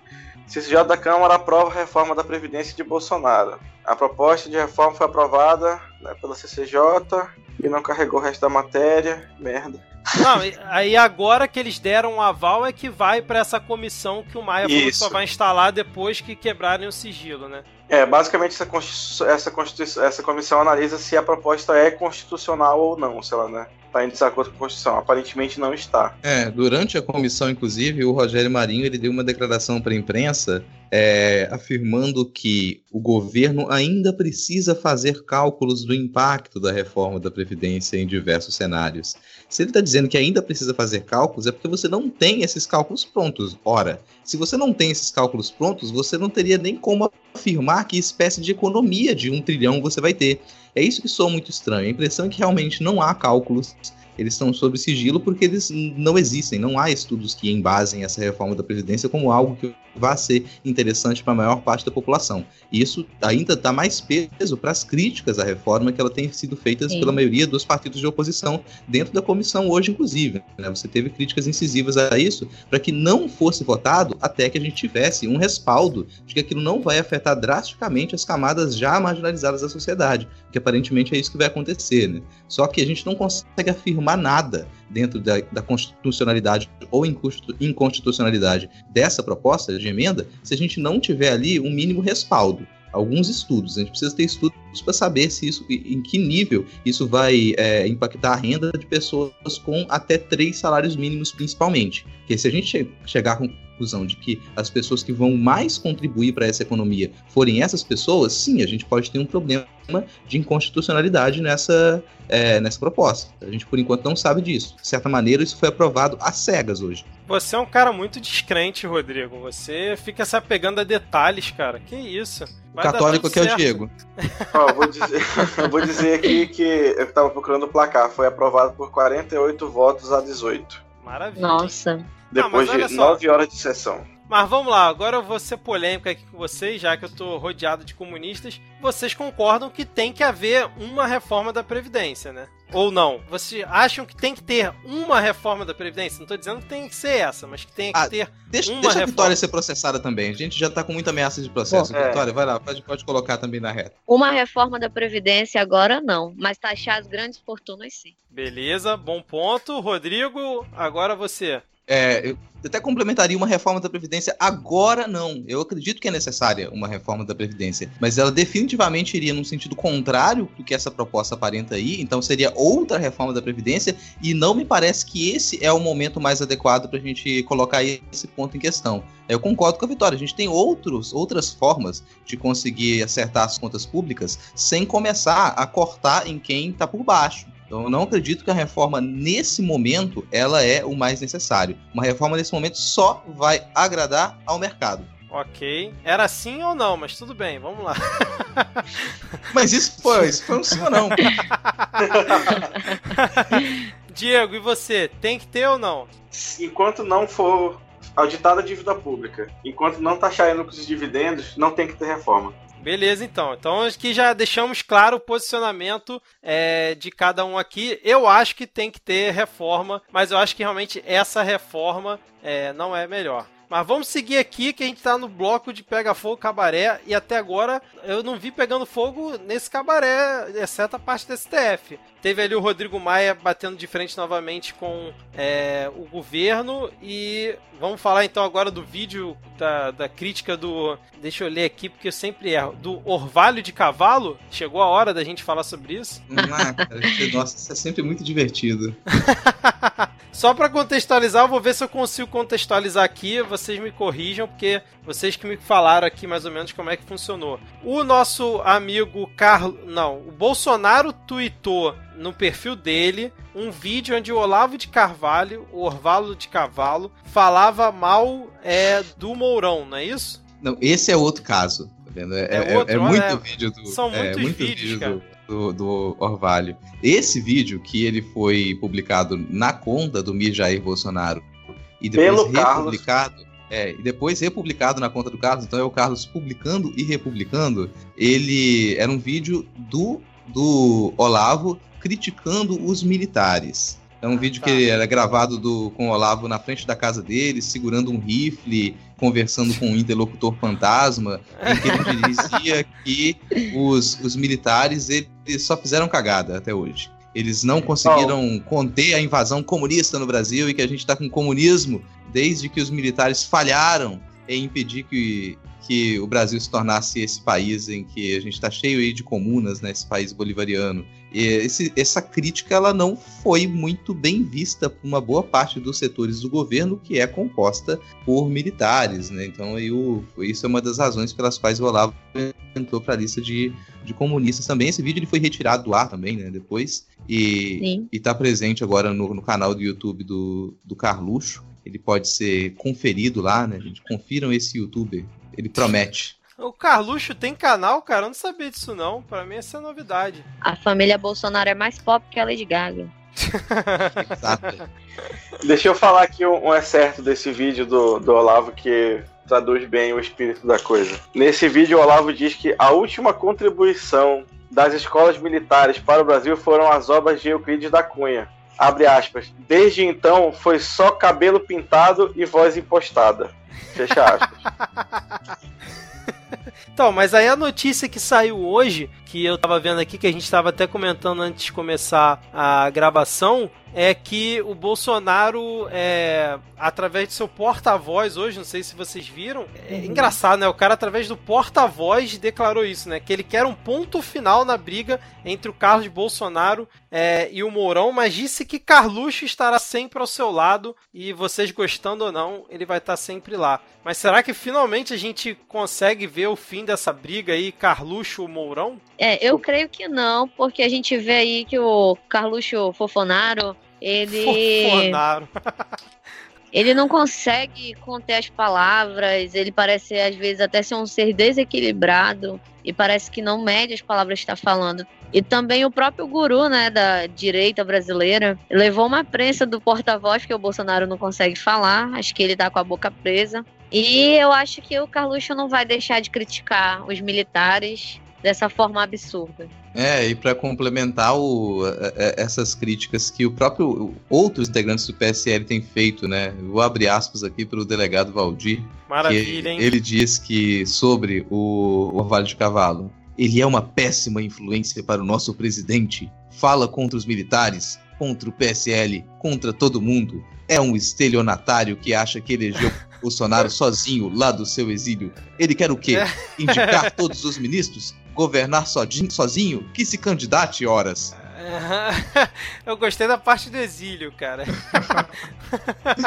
Mas, afinal de contas, por que, que o Olavo não vem pro Brasil? Agora que. Ah, cara. Que, isso aí. Agora isso é que é, mistério, finalmente né? os comunistas foram expurgados do governo. e aí, mais algum ponto pra gente comentar aqui nesse bloco ou a gente pode ir pra parte que todo mundo acha chato? Boring. Eu acho que a gente pode ir logo pra parte que todo mundo acha chato, porque senão daqui a pouco a gente dá duas horas de gravação também, aí você é. vai começar a censurar outras pessoas aqui. Sim. Tá bom, eu deixo você fazer a sua reclamação no próximo bloco então, cara. Vamos lá. Então vamos agora pra parte que todo mundo acha chato.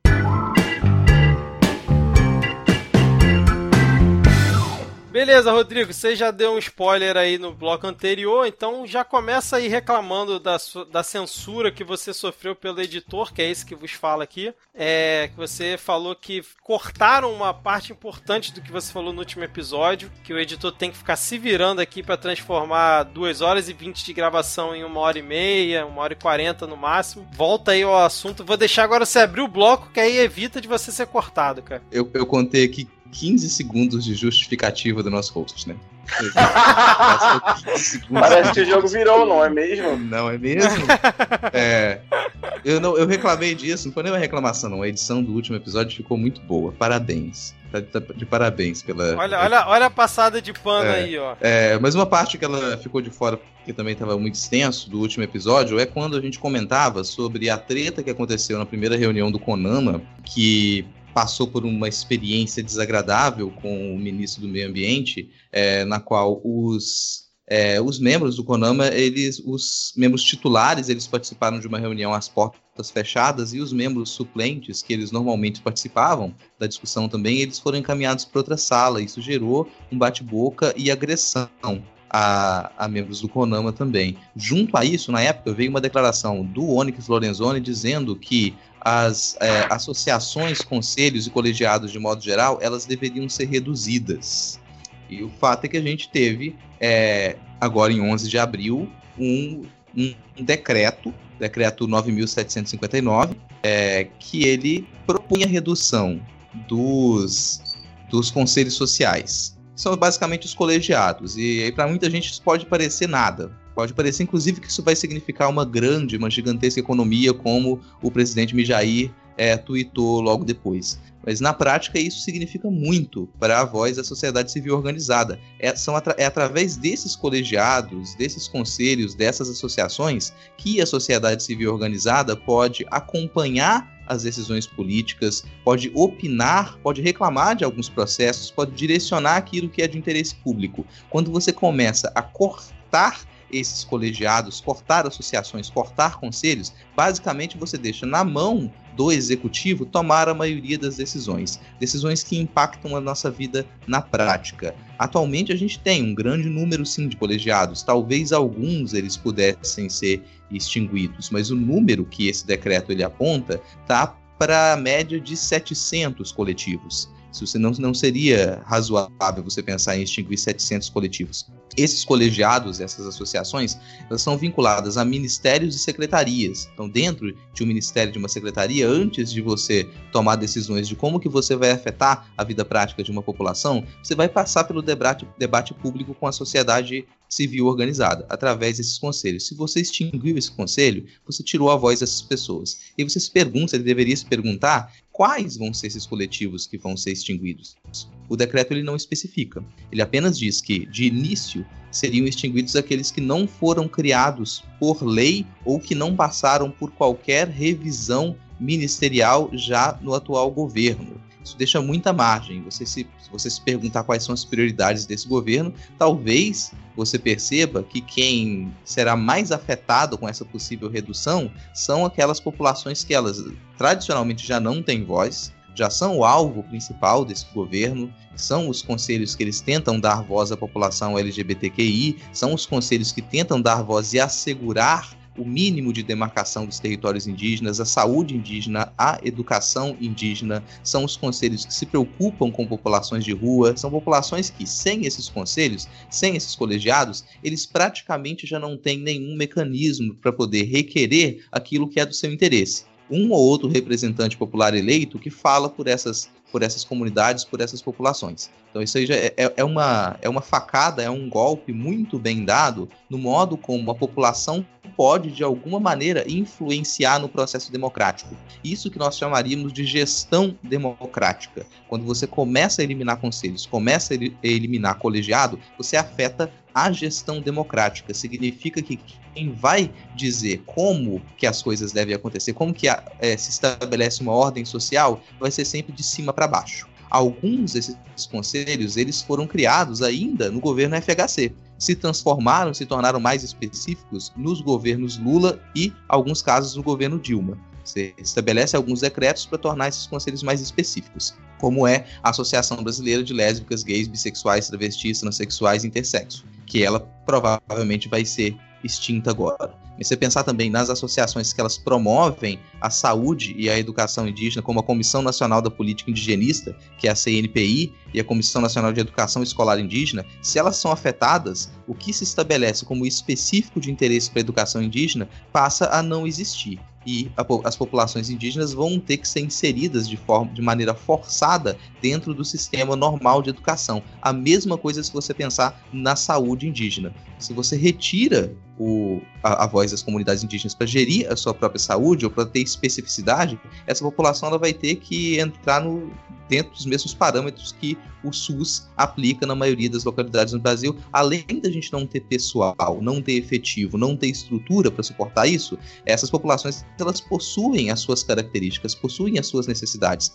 E sem esses conselhos, sem esses colegiados, basicamente o governo não tem como saber quais são as necessidades da sociedade civil. Então, essa, resumindo todo o discurso, é esse ataque que a gente tem agora. É claro que esse decreto ele pode vingar ou pode não vingar, a gente tem aí 120 dias para saber se isso vai acontecer, mas a perspectiva é que não só muitos desses colegiados eles sejam fechados agora, como num segundo momento, até mesmo aquelas associações que elas foram criadas por efeito de lei, elas também possam ser extinguidas. Mais alguém quer comentar sobre esse ponto ou a gente pode partir para um outro tópico? Vamos Você já, já, fechou, Rodrigo? É, não, sempre tem mais coisas para comentar, mas eu tive a impressão de que a Vitória ela ia falar alguma coisa. Não, não, acho que eu tô contempladíssima com o que o Rodrigo falou. Beleza, então acho que você pode puxar o tópico que o Diego sugeriu, vai ser uma boa também. Sim, sim, da deputada, né, ameaçada. Então, é, hoje uma deputada federal, né, Alice Silva, que foi candidata pelo PSL Minas Gerais e foi eleita com 48 mil votos,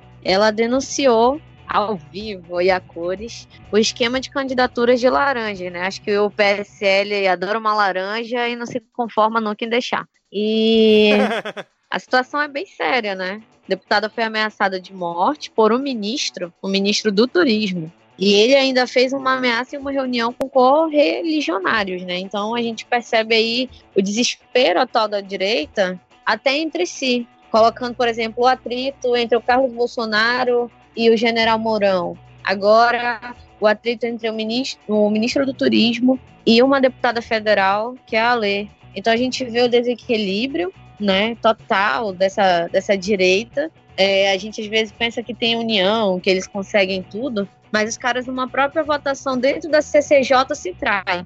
É, a deputada federal também prestou depoimento espontâneo, de forma espontânea, à Polícia Federal em Brasília, na quarta-feira 10 e ela teve que solicitar uma proteção policial, pois ela já não consegue, né, ter mais aquela liberdade, é, é, teve a sua liberdade cerceada. E, infelizmente, eu acho que daqui a um tempo ela tem que se retirar enquanto deputada por conta de ameaças. É, é bem isso. É, chega a ser bizarro a gente falar isso aqui em pleno 2019, né, cara? Sim, é bizarro ter que falar isso, mas é, no atual momento que a gente vive, é, a gente até compreende o porquê que isso está ocorrendo. Impressionante. É, lembrando né, que o João Willis já abandonou o mandato por ameaça de morte. A ele e a família dele também, é. né? É, exatamente. Para não estender muito, né? O, o está, já estão começando a preparação do, do censo do ano que vem, né? A cada 10 anos o Brasil faz o censo da população e aí querem diminuir, né? O, querem que reduzem 25% o, o custo do censo e aí estão estudando que uma das maneiras de fazer isso é diminuir o questionário. É, Para a gente não estender muito aqui e não aprofundar, eu deixei aqui na, na descrição o link do episódio do Café da Manhã de hoje, dia 23, que aí eles conversaram com pessoas que estão acompanhando esse processo, né, com especialistas que falaram sobre como é que é feito o censo, se, é, se vale a pena realmente reduzir as perguntas ou não. E aí fica aí esse, essa dica para a gente não estender muito aqui no assunto. Excelente dica. Aliás, o trabalho que o pessoal tá fazendo lá no café da manhã é muito bom, né, cara? Eu realmente Inclusive, ouço todo dia no café da manhã. É. É um trabalho foda. É. Muito bom. Mas eu tenho quase certeza em relação a esse censo que vai ter uma pergunta sobre se você é comunista ou não. E aí teremos o primeiro censo oficial de quantos comunistas tem no Brasil, para alegria de Olavo de Carvalho e companhia. Vocês não acham acham que vão tirar umas 10 perguntas e colocar essa? Vão, vai ter que ter especificando de qual comuna você faz parte também. Sabe, que todo mundo organizado em comuna. Bom, mas vamos lá, vamos, vamos seguir aqui. É, vamos falar então do salário mínimo e dos concursos. Pode ser essa? É, você, jovem de classe Diego... média, que votou no Bolsonaro, que é concurseiro, parabéns! Você jogou seu dinheiro fora! Não vai ter mais concurso! vai ser tudo terceirizado. Cara, o que eu achei melhor foi quem pegou, acho que foi um cursinho, né? Que fazia promoção, né? Quando a Dilma caísse, é, tudo ia melhorar. E depois, quando o Bolsonaro entrou, eles fizeram cupom de desconto, fizeram mó onda lá com a eleição do Bolsonaro. E agora, como é que deve estar hein, a reação deles a partir dessa, desse anúncio do governo de que vai vetar qualquer concurso público em 2020? Como é que vocês acham que eles vão ficar agora? Não faz diferença. Vão continuar fazendo arminha com a mão? Não faz diferença, Vitor. Porque se você imaginar um concurseiro, que ele é concurseiro e ele tá pedindo o estado mínimo, será que ele tem condições de passar em um concurso? Talvez Ai. essa galera não fizesse diferença, esse pessoal não ia passar em concurso mesmo, porque imagina a, a, a dificuldade de interpretação de texto para alguém que, tá, que investe a vida para fazer concurso e começa a lutar por estado mínimo. Mas olha que eu conheço alguns liberais que são concursados, hein, cara. E não sei da capacidade é, dessa galera. Tem, ia falar que é uma espécie que existe.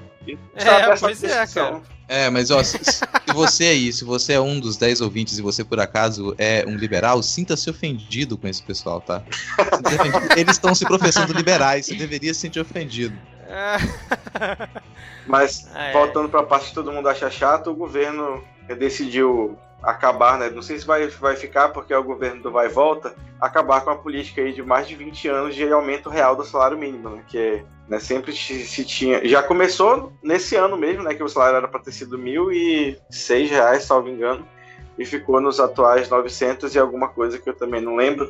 Mas aí, todo ano, de qualquer forma, é, o salário mínimo aumentava um pouquinho acima da inflação. E aí, no ano que vem, vai aumentar a inflação e olhe, olhe. É, a, a ideia assim, é que ainda exista um, um suposto aumento do salário mínimo, só que ele não é o aumento porque ele vai estar ali só para cobrir a inflação.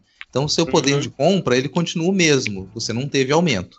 Então, se você não tem a na política verdade, de aumento... Piora, é, né? se você não tem política de aumento real, você, se você está na merda, a ideia é que a, a, a, economia brasileira se estabilize. Isso não é positivo, porque se a economia ela simplesmente se estabiliza, significa que quem, quem está por baixo vai continuar por baixo. Quem está na merda vai continuar na merda e vai ter cada vez mais chance de voltar para a miséria. Então esse tipo de estabilidade, ele não interessa a ninguém que ganha menos do que o suficiente para morar em um hotel de luxo. Mitei. piu, piu, piu, piu. Pistola. Bom, a gente vê, né, que é um absurdo tanto para a economia brasileira quanto para os trabalhadores, né? É, é, o cara coloca que é uma melhoria, mas infelizmente não é, né? É, vamos seguir aqui. Mais algum tópico para a gente abordar aqui nessa, nesse último bloco? Eu fiquei até Eu curioso quero... pelos tópicos que o Diego colocou aqui sobre o, o, o fim da autonomia e democracia nas universidades, né? Que, é, que então, era essa parte que eu ia chegar agora também, para não, não entrar na parte do, dos cortes Sim. de orçamento e de, de tempo do midcast. É o seguinte, é. eu já tinha aventado algumas coisas nesse sentido no episódio passado, mas agora quero dar uma aprofundada. Que desde que o governo assumiu, é, só eu dar uma contextualização bem rápida para quem não conhece como funciona o processo de escolha da, da direção das universidades, né? É, normalmente é feita uma consulta à comunidade universitária, né, alunos, professores e técnicos, é uma eleição, mas ela não tem poder de eleição, porque no fim das contas cabe ao ministro da Educação nomear o reitor de cada universidade. Então, é uma eleição que não tem um valor jurídico vinculante, mas é, ela é feita por motivos de democracia. Né? E se consulta a comunidade e se coloca e se faz uma lista tríplice, que é enviada ao MEC. E aí, normalmente, o primeiro colocado na lista é o, é o escolhido, que é a pessoa que foi mais votada. É, tradicionalmente tem sido assim. Só que quando, já no governo Michel Temer, começaram alguns ataques no sentido de tentar nomear pessoas que não foram as eleitas, e também de uma outra coisa, que na, na a, salvo engano, na LDB é uma lei, agora 9 mil, alguma coisa que eu não lembro, mas que foi reforçada pela nota técnica 400-2018 do MEC, existe um, um sistema de porcentagem nesses votos. Né? Os votos dos professores têm que equivaler a 70% do peso da, da consulta e os votos da, do, resto, do resto né, da comunidade, ou seja, dos alunos e dos técnicos administrativos, tem que valer só 30%. E várias universidades não seguiam mais essa lei, porque essa lei é de 70 e pouco. E eles adotavam uma votação paritária, ou seja, tipo, é, fazia-se uma votação dentro de cada segmento, professor, aluno e técnico, e aí fazia-se uma média né, dessas votações para decidir quem seria o, o, reitor ou a reitora da, da universidade. Né? Aqui na minha universidade que eu trabalho, na UFAM, a consulta é feita dessa forma já há algum tempo. E aí, só que estão querendo reforçar nesse sentido que seja é, cumprido de acordo com o que dizia aquela lei. Né? Sendo que a lei se refere ao, a um colegiado eleitoral, né? que não, não é o, não é o, a comunidade em si. Né? A lei não, não explicita que seja a consulta seja feita dessa forma. Mas essa nota técnica do Ministério da Educação no ano passado veio reforçar isso. Só que isso, por exemplo, se você pegar aqui na UFAM, a UFAM, salvo engano, tem 30 e tantos mil alunos, tem cerca de 3 mil técnicos e uns 4 ou 5 mil professores. Né? Você pega tipo, o destino da comunidade inteira e coloca 70% do peso em um lugar só né, dessa comunidade. Isso é um, é um problema. E aí, além disso, ainda tem o caso, os casos onde a pessoa eleita não é, não é nomeada, como nós tivemos agora já na Universidade Federal do Triângulo Mineiro, na Unirio, na UFRJ, também é, o MEC mandou devolver a lista tríplice, dizendo que tinha que refazer, ou porque a eleição não foi feita dessa maneira, ou então é, tentaram nomear pessoas que não estavam sequer candidatas nessa consulta. Né? Aí o, último caso foi hoje, por isso que eu trouxe essa pauta, que foi na Universidade Federal da Grande Dourados, no estado do Mato Grosso, salvo engano, que mandaram a lista, né? Foi que a, a consulta foi feita paritariamente, e aí o MEC mandou devolver e disse que tem que refazer. Isso é um ataque, a, primeiro, à autonomia universitária, que é assegurada na Constituição. Né, diz que a, a, a Constituição diz que as universidades têm autonomia sobre o seu orçamento, sobre a, a sua liberdade científica tecnológica de pesquisa, de ensino, de, de didática, né, e, e da, da, gestão do, do, seu pessoal. E aí também, é, voltando naquele decreto que o, que o Rodrigo mencionou, que extingue os colegiados, tem inclusive reitores de universidades né, alinhados ao, ao governo que aproveitaram esse decreto para extinguir colegiados dentro das suas universidades. Né? Já teve uma, acho que duas universidades que os reitores emitiram documentos nesse sentido, dizendo que todos os colegiados que não fossem previstos no estatuto da universidade deviam ser extintos. Né? E aí também né, aqui, o outro decreto que aconteceu antes, né, que a gente comentou também no episódio passado do, do Ministério da Economia, né, que o Bolsonaro assinou, que extinguia cargos e gratificações dentro da, das universidades, foram mais de 13 mil cargos extintos, né, em, principalmente em universidades mais novas. E aí a gente ouve cargos, já pensa que é uma coisa ruim, mas eu vou tentar explicar também bem rápido, é o seguinte, o professor ele tem a obrigação de desempenhar atividade de ensino, de pesquisa e de extensão dentro da universidade. Quando ele se retira né, para exercer tipo, uma atividade de ser reitor, diretor de unidade, chefe de departamento, coordenador de alguma coisa, ele retira um tempo do, né, desse seu dessa sua carga horária para se dedicar a essa função administrativa. Então ele produz menos em pesquisa, produz menos em extensão, e isso implica na carreira dele, né, e na progressão de carreira dele dentro do, do, do magistério superior. Então essas, essas, essas gratificações que são pagas são uma forma de tentar compensar. Outro caso também é de professores que trabalham em laboratórios, aí quando eles assumem um cargo desse de chefia, eles perdem o, o seu adicional ocupacional de insalubridade, que normalmente é muito, é muito superior ao valor desse, de, dessas remunerações. Mas ainda assim é uma tentativa de tentar compensar o profissional por aquela perda que ele está tendo, tanto de percepção de salário quanto de percepção de avanço na carreira. Né? Então, a Constituição está sendo rasgada de várias formas e essa é mais uma delas. Né? As, as universidades estão sendo atacadas todos os dias. Né? A gente vive um, um corte de orçamento brutal. Por exemplo, a, a CAPES já falou que o orçamento, a, o orçamento para pagar as bolsas de pesquisa esse ano acaba em agosto, a menos que tenha um crédito suplementar. A minha universidade que eu trabalho, eu não sei como é que ela vai funcionar até o final do ano, porque a gente não tem verba. E é o plano claríssimo, cristalino, de sucatear para depois vender e terceirizar. É isto. Excelente, cara, excelente. Essa parte então da, da questão do CAPES, eu lembro que ano passado já tinha rolado isso, nessa né, polêmica, né? Aí, ainda no governo liberaram Temer. crédito, crédito suplementar para continuar. Não sei se esse ano vai rolar. É, eu, cara, se tivesse que chutar, eu chutaria que não, porque conhecendo esse governo como a gente já conhece aí nesses pouco mais de 100 dias. Enfim, vamos ver o que, que vai acontecer. Alguém tem mais algum comentário sobre esse ponto, sobre algum outro tópico? Não, eu ia fazer um comentário rápido é, aqui. Gente... Eu... Não, pode ir, Vitória. É sobre a questão né, do governo querer inviabilizar a apuração dos crimes da ditadura. Então a gente percebe aí, né, que o governo Bolsonaro ele está se dando de forma extrema e utilizando da principal arma que era utilizada no período da ditadura, que é a censura, né? E o decreto assinado por ele no dia 11 de abril, que é o decreto 9759, ele não afeta apenas os conselhos sociais na participação popular. Ele também afeta as investigações que se dá na Comissão Especial sobre Mortos e Desaparecidos Políticos, que vem trazendo consigo os mortos, né, do período da ditadura militar. Então a gente vê aí que o governo Bolsonaro de forma bem estratégica, ele inicia um período de censura no Brasil que infelizmente algumas pessoas não têm notado. Lembrando não, que o próprio Bolsonaro capitanear... pousou ao lado daquela plaquinha quem procura osso é cachorro, né?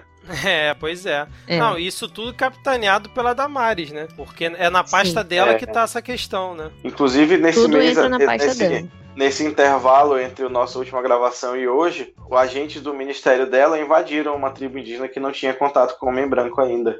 Justamente. É mesmo, cara? Sim, justamente. Eu não lembro agora qual foi a tribo, mas foi aqui no, tipo, no, no, bem no sulzinho do Amazonas. Ela, ela esteve aqui em Manaus, inclusive. Eu nem soube, só soube depois que ela foi, graças a Deus. Mas justamente no período que você tá de epidemia de gripe, de volta de um monte de doença, você vai levar homem branco para uma tribo indígena que nunca teve contato, cara. É muita vontade de matar a população indígena. É, o nosso, nosso sinistro do, do, meio ambiente lá, ele é, defende é, publicamente a exploração de terras indígenas, inclusive essas que ainda não têm contato com, com a, a civilização branca. Assim. Ele defende que você, você tenha que, ser, que a gente explore diretamente essas terras, o que significaria a extinção desses povos, inevitavelmente. É, esse, esse assunto, como eu já comentei com vocês, ele me, me toca bastante. Acho que é, é, importante a gente comentar que nessa semana está tá acontecendo pela Associação dos Povos Indígenas do Brasil o acampamento Terra Livre em Brasília, que vai de, de hoje, começa hoje à noite e vai até sexta-feira, com diversos atos para questionar essas posições do governo com relação aos povos indígenas. Então a gente tem realmente um. um uma... Pode falar. Não, aproveitando, Rodrigo, me esclarece uma história aí que eu vi a, a questão da polêmica da Força Nacional, né? Que o Moro autorizou a Força Nacional por 90 dias, não é isso? Para fazer a segurança ali de Brasília. E aí, como é que funciona isso, cara? Porque muita gente associou essa questão é, dessa autorização com os protestos que vão ter, que inclusive queria também que você falasse que esses protestos não são financiados por dinheiro público, né? São financiados por próprios recursos das organizações, pelo que eu andei lendo, né? Você consegue confirmar esses pontos aí, só para esclarecer mesmo, que é até uma dúvida que eu tenho aqui. Sim, é, aliás, isso está dentro desse processo de desinformação e, e crítica generalizada a todo tipo de organização social uma, uma coisa que o, o, o, Bolsonaro, o presidente, ele já falou diversas vezes que ele acredita, ele defende que as ONGs elas recebem dinheiro público, que existe desvio de dinheiro de representantes eleitos para ONGs que não deveriam receber. Isso, isso não existe. Tem confirmação de. Não, de, não deve, deve existir em algum é, canto, cara. Isso aí. É. Não, assim, eu não.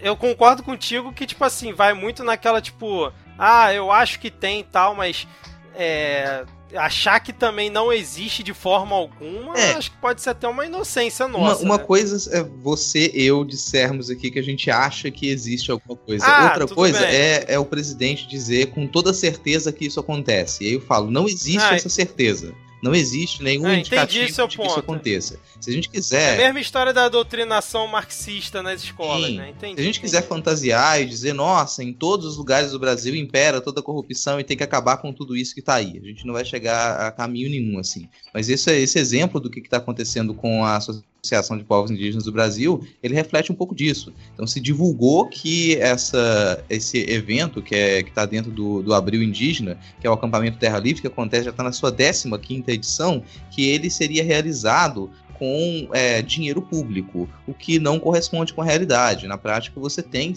investimento em cima disso, principalmente por parte de interessados, é investimento civil. Esse acampamento recebe doações. E essa, todo, todos os atos que acontecem de hoje até sexta-feira, eles são possíveis através de doações públicas. Então qualquer pessoa pode doar para o acampamento Terra Livre por sinal, né? Então isso aí já foi mais uma, um passo daquela, dessa proposta de desinformação e que sim, tem relação com o, o, o Serginho ter é, requisitado que a Força Nacional seja presente em Brasília. Isso nunca aconteceu antes, porque esses atos que eles são promovidos durante o Abril Indígena, eles são tradicionalmente pacíficos. O fato é que a gente tem sim, durante essa, o evento desse ano, alguns detalhes que eles são é, eles são problemáticos, assim, porque se normalmente você teria um evento que ele vai tentar conquistar novos direitos ou garantir alguns direitos dos povos indígenas, nesse caso a gente já tem a luta por é, reverter algumas das perdas que a gente já teve nesses 100 dias de governo. Então, vocês comentaram aí que você tem muita coisa dentro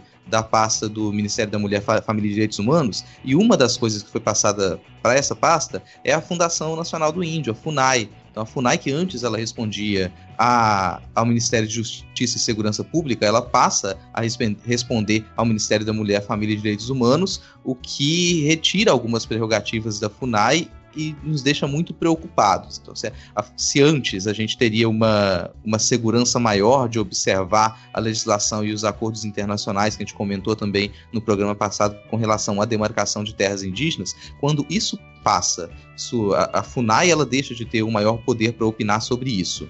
E essa demarcação ela é entregue para o Ministério da Agricultura, que está sob a nossa mais uma sinistra, que é a Tereza Cristina Correia, Lembrando que Tereza Cristina Correia é ex-líder da bancada ruralista, então isso já denota os interesses dela dentro dessa, dessa prerrogativa de demarcação das terras indígenas. Quem está cuidando disso agora é o Naban Garcia, que ele é ex-presidente da UDR, que é a União Democrática Ruralista. Ele já declarou diversas vezes que ele é contra a demarcação de terras indígenas. Só aí a gente já, já percebe a perda que a gente tem sabe? E a fragilidade em que a gente coloca a maioria das comunidades indígenas. Então, nessa semana, a gente tem essa situação aí que, assim, ela, de certa maneira, são protestos, mas são atos pacíficos. De imediato, a gente não teria necessidade nenhuma da Força Nacional, mas o Serginho, ele fez o pedido para que a Força Nacional estivesse presente durante esse mês lá e para acompanhar possíveis protestos. Você nem sabe se vai ter protesto se você já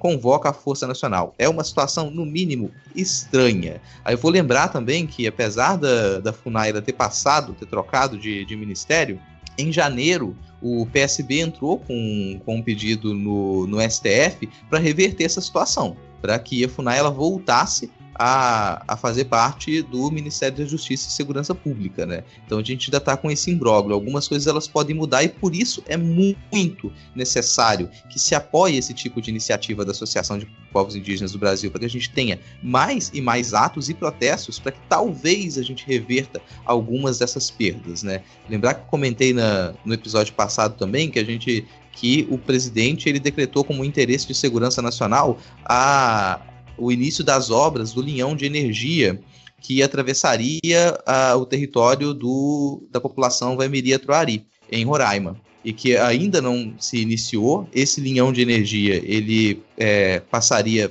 pela BR é, 174, que ela a construção dela na década de 70 quase dizimou essa população, e estranhamente esse linhão de energia não traria energia elétrica para nenhuma parte do território dessa população indígena. Ele atravessaria esse território, mas não leva energia para lá.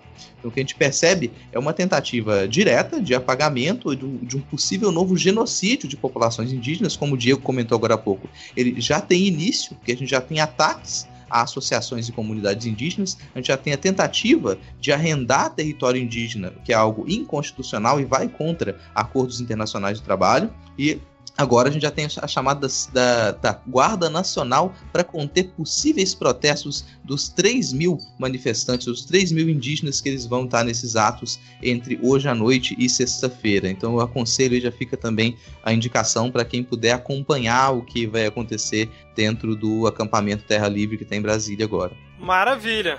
Ótima explicação aqui. Já vamos para duas horas de gravação. Mais alguém tem algum ponto aqui para falar nesse bloco? Porque se não tiver, eu tenho uma mini surpresa aqui para vocês. É, eu tenho, eu quero falar dessa parte do exército não matou ninguém, mas acho que eu queria falar só no, no encerramento antes da gente dar tchau. É aquela mensagem positiva que a gente deixa pro ouvinte, né? É, nada, porque no último episódio a gente terminou falando de, de, de morte, eu é porque senão vai, vou falar de morte e tu vai fazer a surpresa, vai ficar um negócio meio contrassensual, eu acho. Ah, entendi. Eu acho que ainda dentro tá. dessa, dessa questão dos indígenas, né?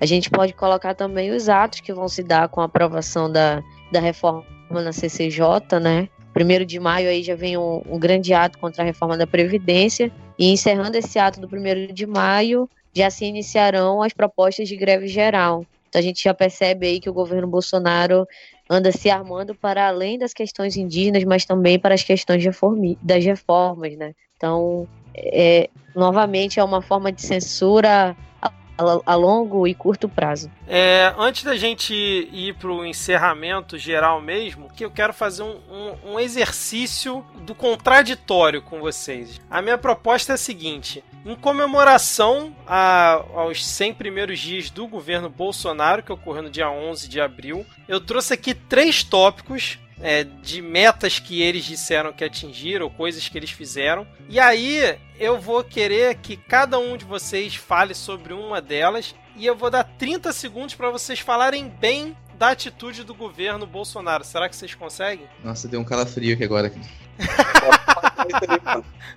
Opa. Vamos tentar, vamos tentar fazer esse exercício aqui, cara, porque eu tava ouvindo na, na última edição que a gente fala muito mal do governo, né? E governo é para falar mal mesmo, né? Não é para ficar passando mão na cabeça de governo nenhum, porque o político é, e, a, e a máquina, na minha visão, tá? Tá lá para isso mesmo. Então tem que ser cobrado o tempo inteiro, tem que ficar pegando no pé o tempo inteiro. Mas eu queria dar esse, esses dois minutos de alívio aí pro, pro governo e eu vou citar três temas mais ou menos é, de acordo com o senso comum, pelo menos eu acho, né? Vamos ver o que, que vocês vão achar. E aí vocês têm 30 segundos para tentar falar bem da atitude que o governo tá fazendo. Vocês topam? 30 segundos, viu, Rodrigo? É, a gente não pode falar bem do Nickelback, não, sei lá, uma coisa assim mais fácil. Falar bem do Dinheiro Preto. Vamos tentar ver um lado positivo nas coisas. Porra, Dinheiro Preto foi foda. Vamos tentar ver o lado positivo das coisas, cara. Vai, vamos lá, vamos tentar. Aí, pô... Não, a gente não tem nem como recusar, cara. Você é o dono desse negócio. como é que a gente vai recusar? Você é o patrão aqui. Não tem, não tem como negociar direto com o patrão. Não, e a melhor coisa de ser o host nesses casos que eu geralmente gosto de aprontar para os participantes é que eu não preciso participar, entendeu? Eu só dou a ideia, monto a regra maluca e jogo a bomba para vocês, cara. Bem pensado. Ah, vamos lá, eu, eu, eu não vou botar a Vitória no fogo, eu vou botar aqui o Rodrigo, já que ele foi um cara que gostou da ideia. você me detesta, né, vou... bicho?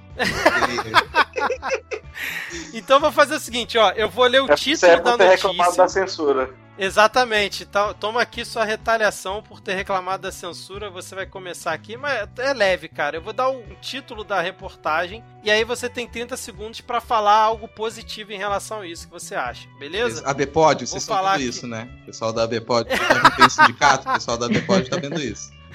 Ah, Vamos lá. A, a manchete é a seguinte: Bolsa Família terá pagamento de 13 terceiro em dezembro, confirma a ministra da Cidadania. 30 segundos, Rodrigo. Patriotas de todo o meu país, é, vocês conseguem perceber como que esse governo ele não está interessado em destruir nada que foi construído em todos esses anos, ou pelo menos aquilo que não foi destruído em todos esses 200 anos de comunismo pelos quais se passa o Brasil, essa é uma das poucas medidas realmente liberais que foram tomadas nos governos bolivarianos de Lula e Dilma. O Bolsa Família, que é originalmente uma proposta liberal, ela não só vai ser mantida, como Tempo gente... encerrado.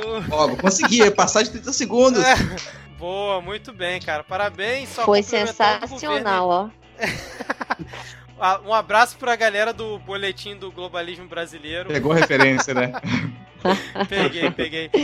O governo estima que o valor dos benefícios chegue a 2 bilhões e meio e impacte a vida de milhões de famílias brasileiras de baixa renda. Beleza, muito bem, Rodrigo. Você saiu de forma sensacional, cara. Agora eu vou, trazer, eu vou trazer uma aqui pro, pra Vitória. Vou deixar o Diego por último, que a Vitória já viu mais ou menos como vai funcionar. Vitória, a notícia é a seguinte: governo anuncia envio à Câmara de projeto de autonomia do Banco Central. 30 segundos. Nossa. como falar bem disso? então, lá, você consegue, é, vamos, ser bem, vamos ser bem tipo o Bolsonaro. Posso chamar meu porta-voz? Quem seria o seu porta-voz? Fala, vai, Olha aí, Diego. bateu 30 Responde. segundos. Não, o meu é outro. O meu é outro. Bom, então acho que não rolou. Essa não funcionou, né? Essa. É só, essa- lembrar que, é mas- só lembrar que autonomia é uma palavra tão bonita. Então pra gente ficar te- 30 segundos falando de como a autonomia é uma palavra bonita. Então vou, vou dar mais uma chance aqui, ó. Segundo o Onix, o texto prevê mandato de quatro anos para o presidente do Banco Central e não coincide com o, de presi- com o do presidente da República. Tem como falar bem disso? Não. Pô, deixar facilita, essa. facilita, né, Vitor? Pera, pera aí também, né? Esse... Essa não funcionou com vocês, beleza. Desculpa qualquer coisa, Vitória. Agora eu vou dar a manchete pro Diego. Diego, a manchete que você vai ter 30 segundos para poder falar bem do governo é a seguinte: Bolsonaro assina MP de combate a fraudes em benefícios do INSS.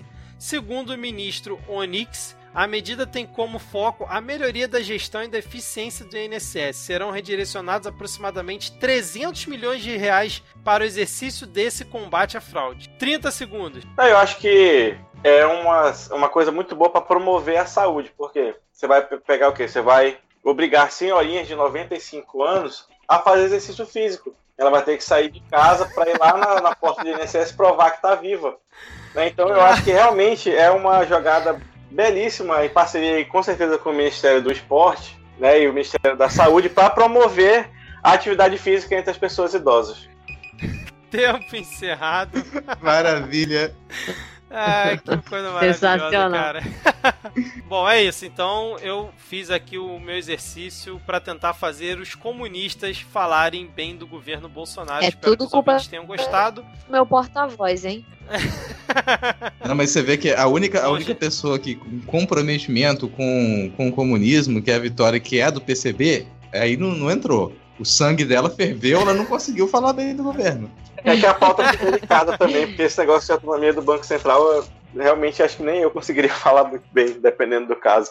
Mas vamos lá, gente. Brincadeiras à parte aqui na, na parte que todo mundo acha chato. Vocês têm mais algum comentário a fazer ou a gente pode encerrar o episódio? Então, para nos encaminharmos para o final, como no episódio passado nós terminamos falando de, de martírio, né, de infelizmente falando de morte, aparentemente nós vamos ser, ser obrigados a concluir também esse episódio falando de morte. né, no caso do músico Evaldo Rosa dos Santos, que estava domingo com a sua família indo passear, né? Tava com todo mundo dentro do carro no bairro que ele morava durante o dia. E aí o exército achou por bem tropeçar e cair 80 vezes em cima do gatilho, né? Sob gritos de para é uma família, sob gente tentando correr para tirar as pessoas de dentro do carro, tinha criança dentro do carro e eu, eu recomendo quem não ouve o lado B do Rio que ouça a fala do não lembro agora quem foi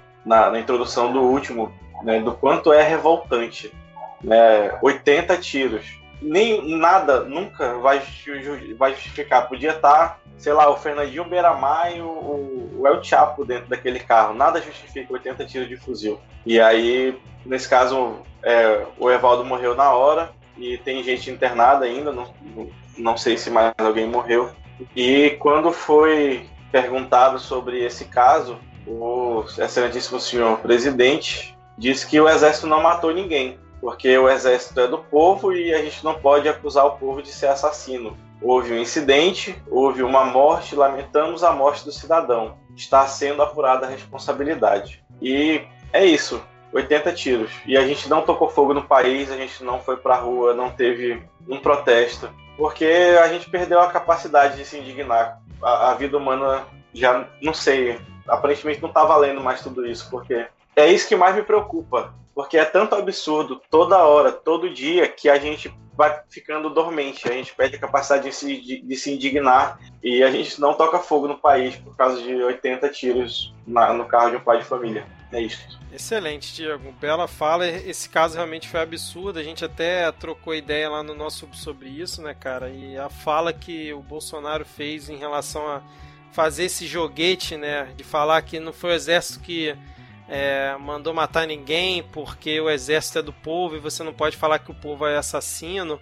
E aí eu até comentei lá no grupo que, tipo, então a gente vai poder falar que nenhum político é ladrão, né? Porque o político é o povo e você não pode chamar o povo de ladrão. Se for por essa lógica imbecil, é, daria para falar isso também, mas realmente é, é injustificável o que ocorreu lá nesse caso aí dos 80 tiros. É, só atualizando também que durante o, o acontecimento, né, durante o fuzilamento, é, o, um catador de materiais recicláveis, que é o Luciano Macedo, ele tentou ajudar a família, ele era, foi uma das pessoas que correu avisando, tentou tirar as pessoas de lá. Ele também foi baleado, ele foi internado e é, na última quinta-feira ele morreu também. A gente tem mais, mais uma vítima desse mesmo incidente e que infelizmente não é o único assim. A gente tem, a gente tem esse caso de 80 tiros em um carro com uma família que estava indo para um chá de bebê, uma família negra indo para um chá de bebê. 80 tiros. É, ele não é o único, porque com a, a, liberação com a carta branca e o incentivo para que o exército e a polícia militar eles invadam as favelas e eles deem tiro na cabeça, a gente tem um aumento gritante, absurdo de mortes da população das favelas no Rio de Janeiro, por exemplo, maior do que em qualquer outro período no início de governo. Tipo, já são centenas de pessoas mortas nas ações policiais no Rio de Janeiro e esse número só cresce, só cresce. Então, desde a intervenção e da, do, desde que o, o, governo, o último, o atual governador do Rio ele assumiu, a gente só vê esses números de mortes crescerem. E obviamente isso não afeta, não diminui em nada os problemas de segurança pública do Rio de Janeiro, só piora, só piora. Então eu falo, eu concordo com o Diego que é, é, é, vergonhoso que a gente ainda não tenha se revoltado, é vergonhoso que a gente ainda não esteja na rua, e isso é sintoma, não, talvez, não sei, eu discordo, Diego, não sei se é sintoma de que a gente se habituou. Para mim, isso é um sintoma de que a gente está completamente desorganizado porque a população pura e simplesmente jogada, ela não, não põe fogo no país. Uma população organizada, uma população articulada, com movimentos sociais, uma população que ela enxergue as suas representações em movimentos próximos de si, ela coloca isso em ação. Quando a gente está desorganizado, a gente vai ver as piores coisas acontecerem e a gente não consegue se mover. E é basicamente isso que o atual governo ele tenta promover, desde da, da assunção do, do Temer. Se tenta promover isso. A desorganização, a desarticulação da sociedade para que a gente não consiga colocar em prática a nossa revolta. É isso que eu percebo. Então, sim, a gente fica revoltado, todo mundo fica triste, mas sem organização a gente nunca vai para a rua. A gente precisa disso agora. A gente precisa começar a repensar essa organização e lutar contra essa tentativa de que nós sejamos simplesmente um bando de gado.